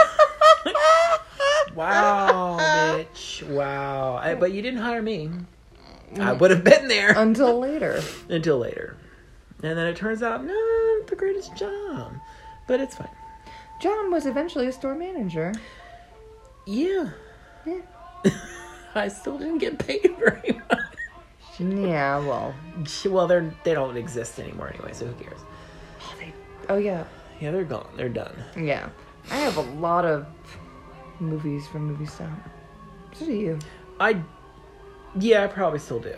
Yeah, you do. I did sell a lot of movies when I was poor for a while. And a lot of them came from. Movie Stop. No, you would not. I think I think people probably think I'm exaggerating, but I sold probably over a thousand movies. And I still have the amount that you can see before you. So It's easily over a thousand that I can see yeah, before probably. me. And uh, but I did. I, I sold. I would bring in gigantic boxes of sound exchange, and those people loved when I came in because they were all nerds too, and they loved it because I had the weirdest freaking movies. And they're like, "I like this guy. He comes in with the greatest things." And then they ran out. Well, and I was not going to bring them the best of my collection, Well, of course. which is even better. Like I keep thinking, like if you think this is good, bitch, you should see what I got at home. You want to come over? We can have a. you want you want to look you want to want, we can have some popcorn, but you can't touch my shit because you got greasy fingers. Uh, but but you could have some popcorn. I don't see you allowing people to touch a lot of your things in general. Yeah. not no. yeah, you let me handle something, and I was like, uh oh. I did. Mm-hmm. Yeah. And you watched me the whole time. Yes. You probably didn't think I noticed, but I did. Well, I do tend to do that. I That's just like- need you to make me a copy of it so There's I can very- then borrow it. Very few times that mm-hmm. I have let people borrow anything. Yes, Very few times. that sounds about right. and when I have, You've never let me borrow anything. You just give me stuff that you're willing to lose. yes, or that I replace with something, Yeah. or whatever. Which, by the way, I have something for you. Ooh. Because Jason got me Häxan on Criterion Blu-ray Oh. as a little bonus extra birthday gift. So I have the DVD In for you. addition to Godzilla. Yes. And I also got for the Criterion sale, I got Polyester, which you probably saw. I also got mm-hmm. Multiple Maniacs, and now I have all the John Waters on got. Criterion. Are those all John Waters or all available Criterion Well, John all Waters? Well, I now own all the available Criterion John Waters Okay. because I got Polyester and Multiple Maniacs. I already had Female Trouble. That sounds about right. because that's my favorite John Waters. So as soon as that came out, I had to have it. Mm. No Pink Flamingos on Criterion? Nobody's Not doing yet. special features on Pink Not Flamingos? yet. I, they, I feel like they might do it at some point. Probably. I mean, if they, I just really watched Multiple like, Maniacs for the first time today.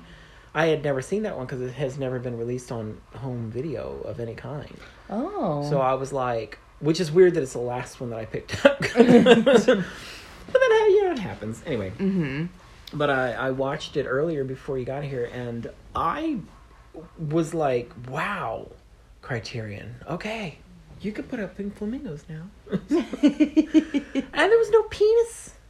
No penis in that whole movie. I was like, John, John Waters, where's my dick? Yeah, Gotta put some dicks in there. He's- It was shockingly void of dicks. Was, was there, I was disappointed. Was there a lady bits Oh yeah, it? yeah. There was lady, no vaginas. I don't remember. Well, Although somebody was it did male put, and female nipples? Stole did put a rosary up Divine's butthole, but you didn't see the butthole. The But- rosebud. you didn't see the rosebud, but you did see the rosary uh, in her butt. well, sort of. Oh, all right. In, in a church. in a pew. I was like, wow, John. John's really trying to. Dude, I've been scouting pews. Like every time I see a pew on like some type of marketplace, oh. I'm like, maybe I'll buy a pew That would or be a nice. few. Do you know that a lot of the furniture that my grandfather made, I'm trying to look around. Maybe this. He made this. Uh huh. But a lot of the furniture that he made for our family members is a wood from the pulpit of the church that a lot of uh, family events happened in that they eventually the church was bought by uh, the college, the Delaware University, and they altered it to be part of the cafeteria or something. Oh, They did eventually keep they uh, just attached the university to they the did church. like uh, believe me if you ever see it it's kind of like it was a controversy because at first they were going to get rid of it and they were like well, and then fuck you they you just can't do that they just replaced the crosses with sandwiches. no no no no they kept the the exterior is the same Okay. it's this church but then they built it onto this massively hideous like student center Mm-hmm. that is so modern well modern in the 80s that it was like ooh and it's right next to it like if you ever see it it's like I'd love to see it. fuck it's hideous Yeah. uh, but they kept the exterior of the church because everybody complained. They were like, "Fuck it," and of course, a lot of people got married there, baptized. My mom and sister, her sister, were baptized there. Mm-hmm. Uh, my grandparents were married there. So anyway, so my grandfather, because he knows everybody in the town, and he actually worked for the university for a long time, and uh, he got the wood, and he made furniture out of it for everybody, It's really cool. which I thought was great. I was like, oh. Yeah, that's pretty cool. So we have history in our in our midst. anyway, so uh yeah.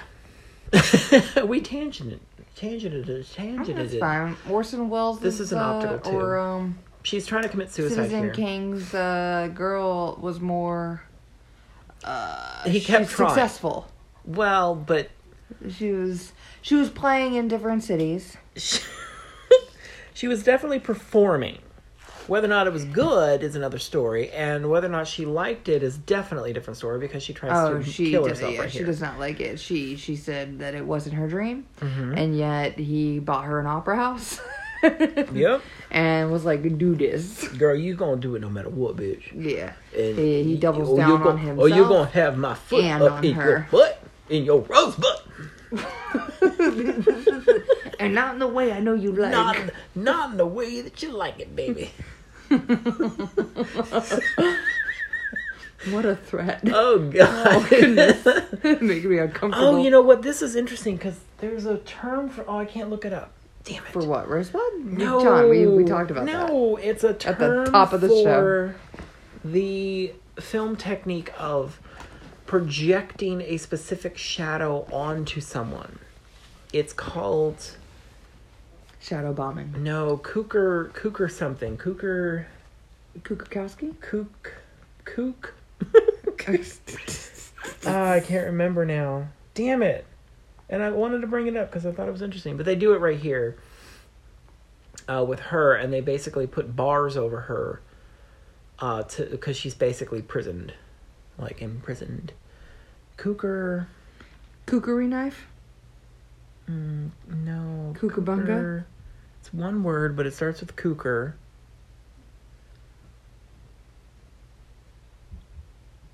Oh. Coolidge. No. Cooker. Cookies. God damn it! What is it called? I could I could get Is to it it really cocker? easy on my Shadowcast Cocker? cocker. That sounds awful. I don't think so. It's a, it's a bunch of Cocker Spaniels. Oh my god. well, maybe we'll tell you. Look at them. day. That one's like, you caught me. Is this going to continue recording if I try to look at something? Oh. What the hell is that? It's my security system. Oh my god, is there a ghost in your apartment right now? No, it's a drunk woman ringing a neighbor's doorbell. Oh my god. That sounds awful. it does sound awful, but it's not me, it's my neighbor. So now it's funny, unless that woman is a distraction and the neighbor opens the door and is like, Get out of here, you lush! And then they force themselves into my neighbor's home and then, you know, do, I don't know, Clockwork Orange, Texas Chainsaw, something. Wow. Anyway, so kookerism, or kookaloo, kook, kook, kookdeville, kook, kook, kookamunga, The kooky shadow effect. the kooky shadow effect. Uh, nobody knows exactly where the term came from, but some think it was uh, uh, the filmmaker Cukor, George Cukor, maybe I think. So here's where we get some of the puzzles. Now this is all. This is supposed to be the um, what do you call it? the the Those the- are large cut pieces. the hall. Yeah, all her puzzles are like old wooden puzzles with like a picture. I, I guess that's how they used to make. Puzzle Puzzles? pieces. Oh, maybe. Like they would Like they carve them out a, of wood? a paper photograph on top of it and then cut out all the pieces. Okay. Does that make sense? Yeah. It sounds like the way you'd make a puzzle now. Well, nowadays it's all cardboard. It's one piece. Well, I mean it's printed, but it's still. But they would, this, you know what? I. Yes. Never mind. I You- know. I got you. I don't know. I got you. So here you get to see the mm. fireplace. He's going It's to a walk back big in the old deep fireplace. photography mm, and to show you that to that show you fireplace that that is like fireplace eight is times larger fucking than you thought. ridiculous. Like he's standing in the fireplace now, and the logs on the fireplace must be the size of actual trees. Yeah. Like it's fucking huge. But you you got all of these ominous statues watching her put her puzzles together. Basic, and they use he used a uh, uh, audio technique here, uh, the uh, which I think he used earlier in the movie too, which makes their voices sound like they're in an echo Uh, echo chamber effect. Yes. So it sounds like they're you in a can- You can hear room. them. Yeah. Yeah, it sounds like they're really far away. which they are not. I mean, they they technically are. It is a studio, but it's a set in mm-hmm. the studio. Which actually, the stairs were actually for something else. Like I said, he just reused it, and then he just brought a whole bunch of other set pieces in, and decorate. You know what I mean? So he Yeah. actually that none of this was actually really made for the movie. He just borrowed it, which is smart. It's very smart.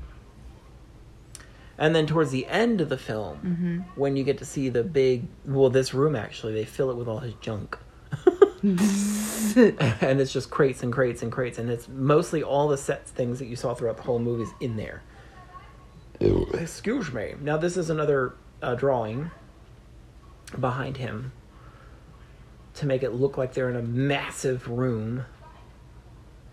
I mean, this is like massive, whatever it's supposed to be.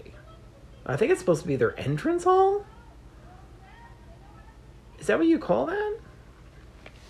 This here? Yeah, like they're I I don't know what rich people rooms are called. I've probably got like all right. well foyer. I think it's supposed to be their foyer. foyers are tiny, aren't they? Well, they're not that house. That's what I'm saying. Like it's just it's yeah, that was it's their breakfast ludicrous. nook. it's meant to be astoundingly ridiculous. Yes. Like that's the point of it. yes, you're right. And that is kind of the point. Well, the whole point of this movie is that there is no point. Does that make sense? I mean, like I said, if you know about uh, ch- ch- uh, uh, uh, Hertz, Hurst, Hurst, Patty Hearst. Patty Hearst is a relative of Yeah. Hearst, and uh, she was in Serial Mom by John Waters. You know, I was like Hurst. Where do I know that name? Hurst, Hurst, Hearst. Oh yeah, the, This makeup looks kind of bad, right? the for those of you who don't know who Patty Hearst is for some reason, she was the she's the granddaughter or or I think it's granddaughter. daughter of um William Randolph, yeah really who we're talking about this whole time. Yes. And um and she on, was um in her younger years in her 20s uh, she was abducted by a group of Radicals of some sort. What yeah, I don't know, something to do with trees, right? They abducted her, kept her, her. yeah, kept her in a closet, brainwashed her. They would spit out their and then propaganda she committed crime for them, like robbed a bank or Yeah, something. uh, yeah, and then she was missing for a while. I don't think she murdered and she, anybody. oh, yeah, and then they found her on the security camera footage, wielding a gun, robbing a bank Yeah, with yeah, their yeah. with her captors. Yeah, She did. I think she she- did go to jail. yeah, she was a huge case of um, Stockholm syndrome and Mm-hmm. uh, brainwashing. Yeah. Yeah, And this is why John Waters had her in the movie because he was obsessed with true crime. He still is. He's still Mhm. alive. Duh. he's still with us. He's still with us, kicking it, old Mm-hmm. school. And he, uh, oh, I like that transition. I never noticed that. Oh, that's nice. Her eye went right into the eye of the stained glass window. Ooh. That was nice. Yeah. Good job. of course, good job with the whole movie. Lots of good transitions, by the way. Yeah. I'm kind of yelling because I laid back because my leg hurts. mm-hmm. So I'm far from the recording device. Uh, so we're getting towards we're getting Is towards this the you're end talking here. about? Mm, Use No. matte painting technique in his films. no, I mean yes, but no. All right. Well, That's not the technique I was talking about. all right. The shadow technique. film tinting. No, it's kook. I can't believe it's not coming up when you try to Google it. Because I'm getting It's- cocker spaniels and and George Foreman Excuse me. cookers.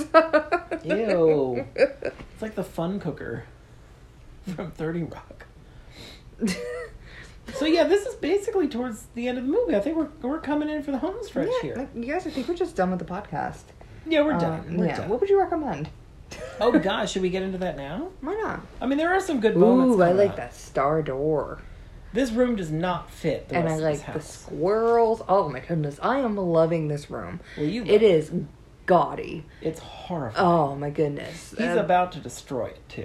Yeah, he's about to hurt himself. IRL. Yes, he actually did hurt himself. He cut his hand really bad, Mm-hmm. and um, And in that's fact, it. he's, about fine. to grab the uh, snow globe, which is important, Mm-hmm.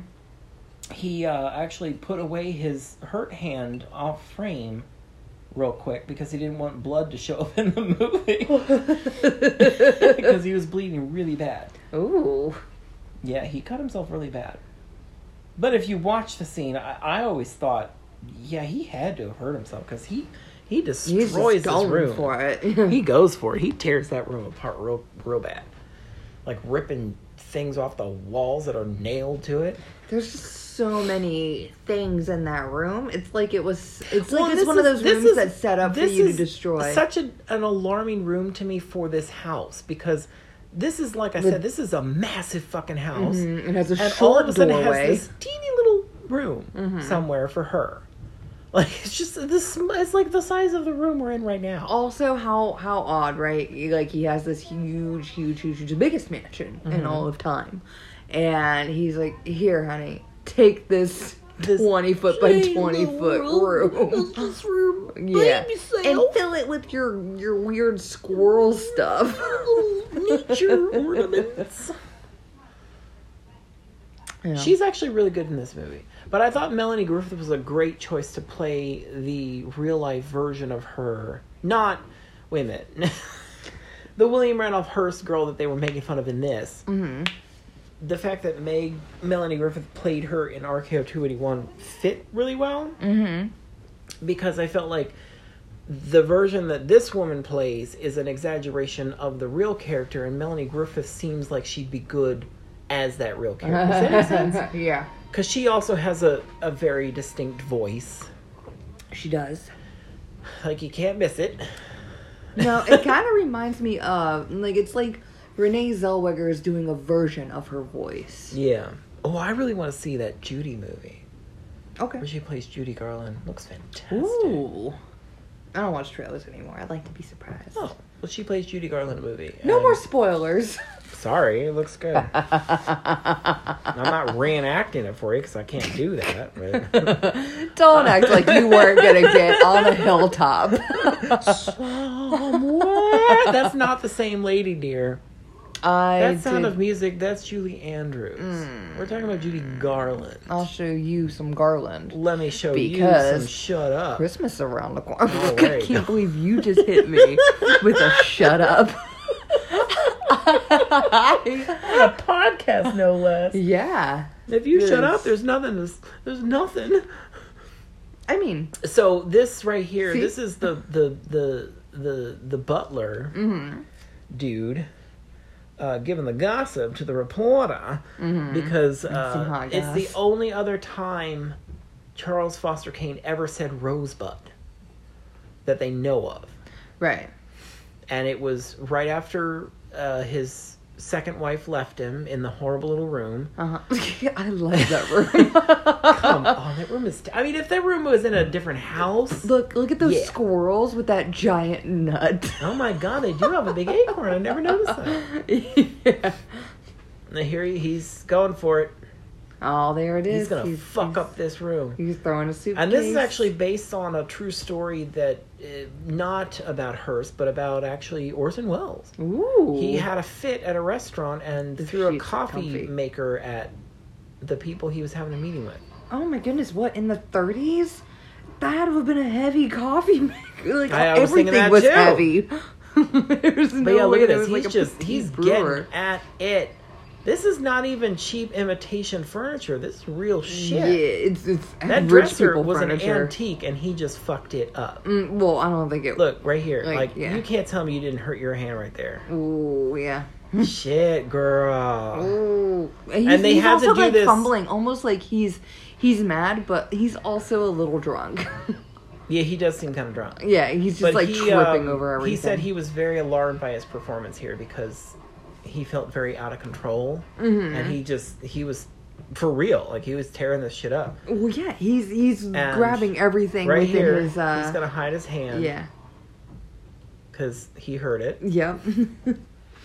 And he I'll, grabs I'll the grab snow the snow globe with, my the other, hand. Because it looks like he was going to grab it with that hand, and then he was like, "Oh shit, blood." Yeah, he's like, uh oh, uh oh, spaghetti. No, but they actually did this with two cameras, and it Mm-hmm. was all in one take because they couldn't destroy the room more than once. Yeah, that would have been That would have been way too There much. was a lot of stuff in there. There's some of that bad makeup again. Mm, Not well, with, so the, great. with the weird tears.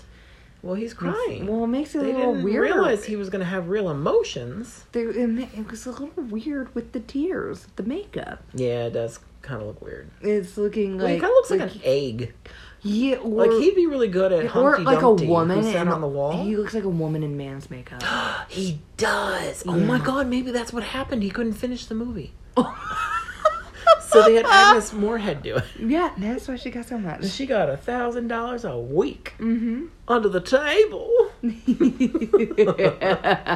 to to play Citizen Kane when he is uh down on his luck. This is a very famous shot. It's a mirror shot. Mm-hmm. So there's tons of Citizen Kanes going on endlessly. It's, it's mirror on mirror. It's the infinity yeah, mirror shot. the infinity mirror shot, yeah. which I, it was a big deal. Yeah. I don't think anybody else had really done that in a movie Yeah. before. You could do that? Yeah, everybody's like, Yeah. "Well, damn it, we should have done that before." Yeah, and now my gym is mirror on mirror. I'm Now everything's mirror on mirror. mirror on mirror action everywhere. So, so anyway, so this sn- sneaky little gay dude mm-hmm. saw that, Definitely. and then he was in the room when Charles Foster Kane died, which I don't think anybody realizes, but he, that's he must have been the only person in the room because somebody heard him say it right. and he's the one that's saying he saw it, so it had to have been him. Anyway, so but this is at the end, and this is when they're actually gathering all of Charles Foster Kane's bullshit together to catalog Flesh is so big. Love it. because they don't know what to do with it all. They're like, well, what the fuck do we do with all this shit now that he's dead? and this is exactly how I feel my life will be like. because I amass so much bullshit and we're just hauling like harps over our heads. and I have no children, so it's going to be like, what the fuck do we do now with all this bullshit? Some reporter's gonna be like, what is what is what does one foot on the ground mean or something? I don't know. I can't think of. Mm, I I'm don't gonna know be like, if you are. have to ask, You'll be in the room. You'll be like, "Excuse me." I'll just be mad about it. You don't get it.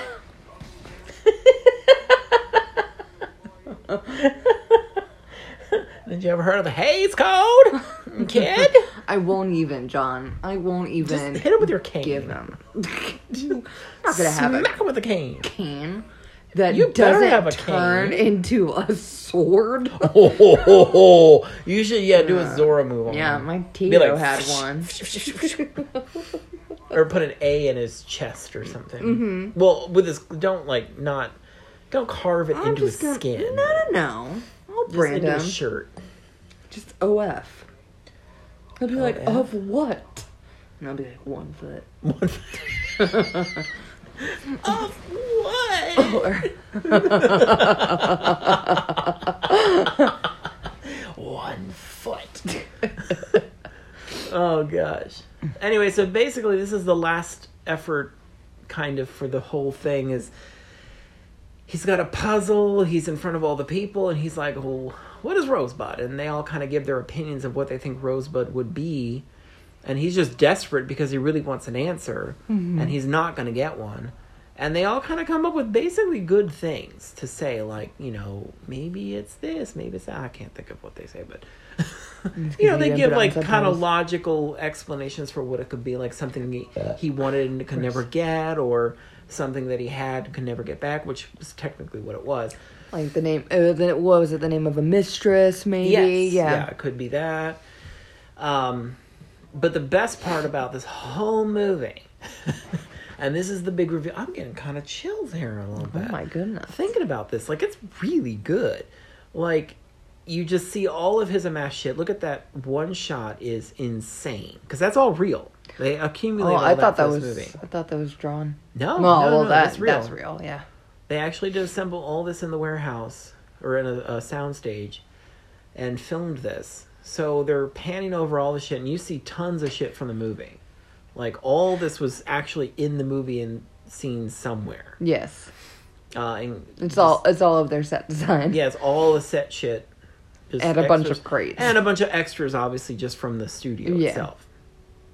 And uh, so they're panning over it all, flying over it. There's the bed that he had in his office at the newspaper.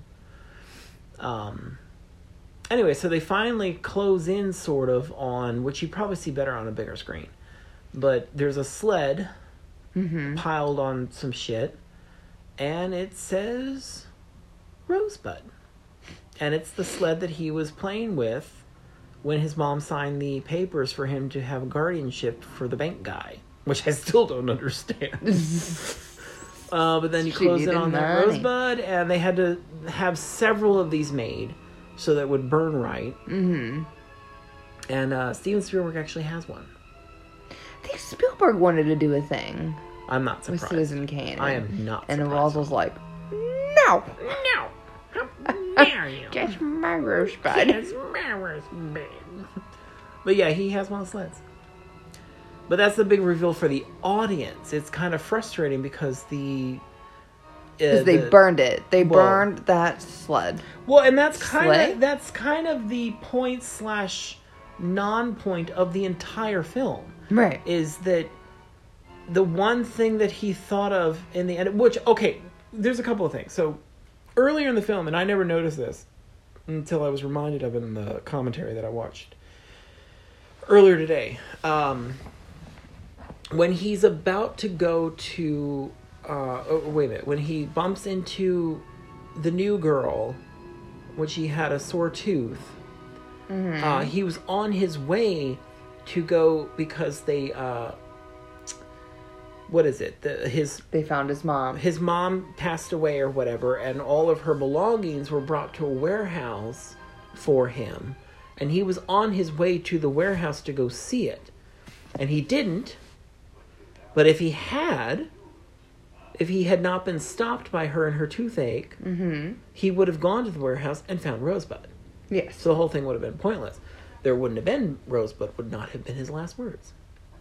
Or maybe. Or It would have maybe, but they would have known what it like, was because it would have been in the room with him because he probably would have had it. With He him all the time. wouldn't have left it. Yeah. Uh, but then later when he saw the snow globe, when he had his whole thing with the room and tearing it apart, and then he saw the snow globe and Rosebud was what he said, and it was because the snow globe reminded him of that Mhm. day having fun in the snow, which was the last time he probably actually had fun.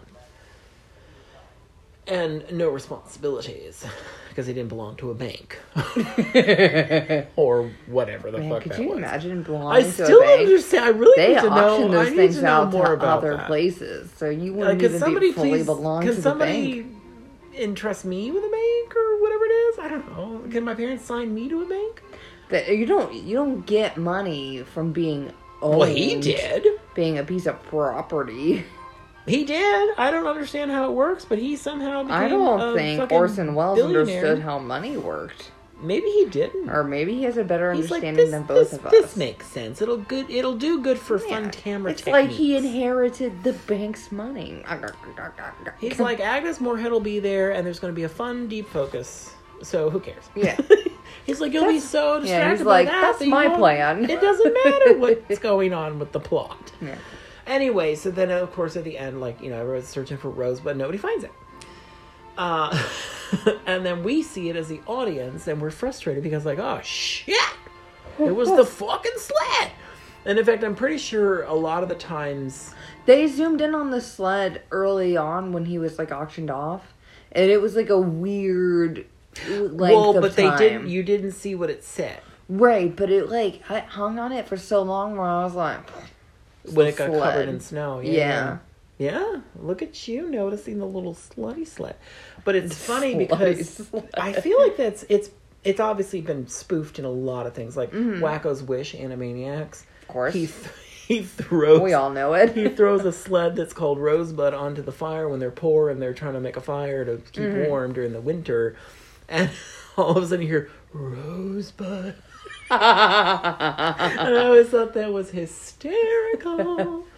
Uh, of course, the Tiny Toon Adventure is one that we talked about, but there there's been several where, um, in fact, I I feel like it was just in something. Oh, it was Friends. Simpsons. Oh, It was Simpsons Friends did it when- too. Um, they were talking about Citizen Kane, Joey, and Rachel, I believe it was. Mm-hmm. You know, like, oh, I tried to watch Citizen Kane the other day, and you know, and then they basically both decide that they didn't like they didn't like the movie, Mm-hmm. which great, great that those characters didn't like the movie. Thanks, writers of Friends, for putting it out there so everybody else can agree with Rachel and Joey not to like Citizen Kane. because they basically decided that it was dumb and they were like, it was a slut What is that supposed to mean? And- but that is a common thing that it's been given away a lot in, in Mm-hmm. other pop culture things. So it's not like we're giving everything away by telling everybody it's a sled. Well, they already watched it. Well, that they you were supposed to pause and watch it. So, Yeah. but if you didn't, and now you're just finding out this is a sled. Spoiler. Spoiler. it's been out since Yeah, 1941. Yeah. Uh, it's coming up on 80 years. It is. Wow. so if you haven't seen it, it's really not my fault. Hmm. Sorry. right on. We do a film podcast, and uh, we're going to talk about films. So sorry. Uh, not sorry, but um. What would you recommend? Oh golly, jeez. You And I knew that that was a thing. I brought it up earlier. Well, you know what? I'm gonna go with um, my favorite of the ones that I was talking about, where they they redo the plot, "Immortal Beloved," because I fucking love that film. Interesting. I own it on Blu-ray. Mm-hmm. Got it the day it came out on Blu-ray. It's got Gary Oldman, Isabel, Isabella Rossellini. Uh, Okay. directed, uh, directed by a man named Bernard Rose, and it's about uh, uh, Beethoven, and it's true. It's a true story um, about the fact that he left everything to his immortal beloved, and there's only a series of letters to his immortal beloved, but nobody knew who his immortal beloved was. And basically, the uh, the his friend and whatever like found his will and was like, okay, well let's. I'm going to find out who it is. So he goes and interviews all the people that Yeah. he thinks could be the immortal beloved, and all the women are like, "I'm sorry, it's not me. It's not me." Um, and then they finally, the, the film gives you the best uh, guess Yeah. as to who the immortal beloved is. And to me, I and a lot of scholars too, I'm pretty sure that's who it was. Like it's kind of the one that makes the most sense to, to be. me and obviously the scholars. to me and the scholars out there. I mean, there's a lot of people that actually don't agree and they think it's somebody else, but it's like that's kind of the most obvious answer as to who it could have been. right. So, to me, I think they did a good job. But oh my god, I fucking love that film, and it's about Beethoven, who I absolutely think is one of the most amazing humans that ever got to live on this earth, Oh wow. and What he's definitely worth worth seeing a film looking about. Beethoven now. Oh my See who he god. Ludwig, Ludwig van Beethoven, who was deaf. Yes, uh, Um, Mental Floss sells a shirt. Well, I don't know if they still sell it, but back when I was subscribed to Mental Floss, that's right, when they were a magazine, um, they had uh, the Beethoven. They had a picture of Beethoven with uh, headphones on, and it said like Def Jam or something. Oh my god, that's Yeah. funny. Well, it's funny too because uh it was it's interesting because and we we should definitely do that as a film at some point because I think it's a fun one to talk about, especially if we're going to talk about Beethoven. But just a couple of things real quick because I have to. Uh he was completely deaf by the time he wrote the Ninth Symphony Mm-hmm. And everybody thought he was nuts because he kept humming this tune all over the place and they're like what the fuck is he doing Feel it. and he hadn't written a symphony or or done anything in years and years and years and years and years. So when the Ninth Symphony finally did come out, and it was performed for the first time, mm-hmm. it got a massive standing ovation, which they had to tap him so he could turn around and see that that was happening because he, he couldn't hear it. That's really cute. But um, which they put in the film. That's one of my favorite moments in the film. Makes me cry every single time, but it's so good. But he also um, he wrote music the way that it should sound um, because he was deaf. But it's interesting because all the instruments that were at the time could not play music the way that Beethoven was writing it. So the way that they heard it back then, obviously, it was probably good, but it was not as good as it is in modern times where you can play it on instruments that it can actually accommodate what he was writing. Does that make sense? mm-hmm. So when they were making that film, Bernard Rose, the director, he's a nerd, and he really wanted to be as period specific as he could, but none of the music sounded right on period uh, uh, instruments. Because he did try it, and he was like, "Oh God, that does not sound good." So, so they actually had to do it on modern instruments instead. And of course, it sounded amazing. And uh, Gary Oldman made a point to learn as much as he could uh, playing the piano because, you know, that was important. But uh, a lot of people don't play their own pieces, and he did not play the pieces in the movie, but he did play them, uh, mimed them or whatever. Like Yeah. he could play it, but somebody was playing it better off screen Yeah. in the same room. So it did seem like he was, you know what I mean? yes. like technically visually he was playing the right notes and it was in the same Yeah. pace but it was not him playing it but he did learn how to play one specifically because he wanted, like the director was like well if you can learn to play this piece specifically you don't have to worry about it because if you can do that nobody's going to believe that you can't play the piano Yeah. if you can visually get this one down and it was oh god it's like, uh, the whole thing we, we'll do that later but because i could talk about that for a long time but uh, anyway it's brilliant but um, yeah that's my recommendation Right on. Um, I would probably recommend Doctor Strangelove. or how i learned to stop worrying and love the bomb yeah. a moving picture Yes. Uh, probably that. Or Twelve Angry Men. do you know i used to own that on criterion blu-ray and i never watched it You've never seen Twelve nope, Angry never Men? seen it That's my pick for next week. oh really look yeah. at you I love. i've always wanted movie. to see it obviously I, I, I purchased I the goddamn thing love that movie. Yeah, that was one of the ones that I purchased, and then since I hadn't seen it, I was like, well, I can get rid of it because I've never seen it. So Oh. that's my logic. Oh, John, we gotta There's a watch bunch it. that I did that with. Oh my goodness, it's it's so good. I'm not surprised. Yeah, I had to watch it for a screenwriting class, I think, and I was like, "Oh, what?" That's it. like uh, whenever people would go into school for what I, I don't know, they'd always have to take like a film history class or something. I don't know. yeah, And it was funny because a lot of the people that I knew that went to those classes, which I was always jealous because I was like, oh my god, I want to do, but I could probably teach the goddamn class, so it doesn't really matter. but they would always come to me with their list of films that they had to watch for the semester. And I was like, mm-hmm. I own all of these. there there would be a lot of because I because I went to like a bunch of different film. I took a lot of film courses, and there were a lot that I had seen because like they were like obvious. But then there'd be a bunch where I'd be like, okay, like I'll I'll I'll find that. I'll figure that out, or like you know scenes from different things or another because like you know some people like instructors are just people you know and they're like you know, this is something I really loved and I really love this because of that. Like I would probably like I did like my speeches, like when I had to do speech courses and everything, I would just talk about movies. Like I talked about uh 28 days later Now they filmed on a mini DV camera. Mm. Oh, you know what? I changed my mind. Let's do 28 days later. Now we're going to do 12 Angry Men. I'm messing with you. Um, I was about to say, because there's some good dick in that one. yeah, straight off the Mm, bat. I know, and it's a hottie. hottie. I would say yes to him so fast. Mhm. I want to say Cillian Murphy is his name, but I feel like everybody says it wrong. Probably sounds Irish. Mm. I believe isn't he Irish? Is he Irish? He's hot as fuck. Yeah, well, Americans Hot don't do Irish well. Fuck. Yeah. Then you get to see his tasty treat right in the beginning of that movie. Oh, it's His good. Three Musketeer. Ooh. it's delicious. Yeah. And should have, yeah.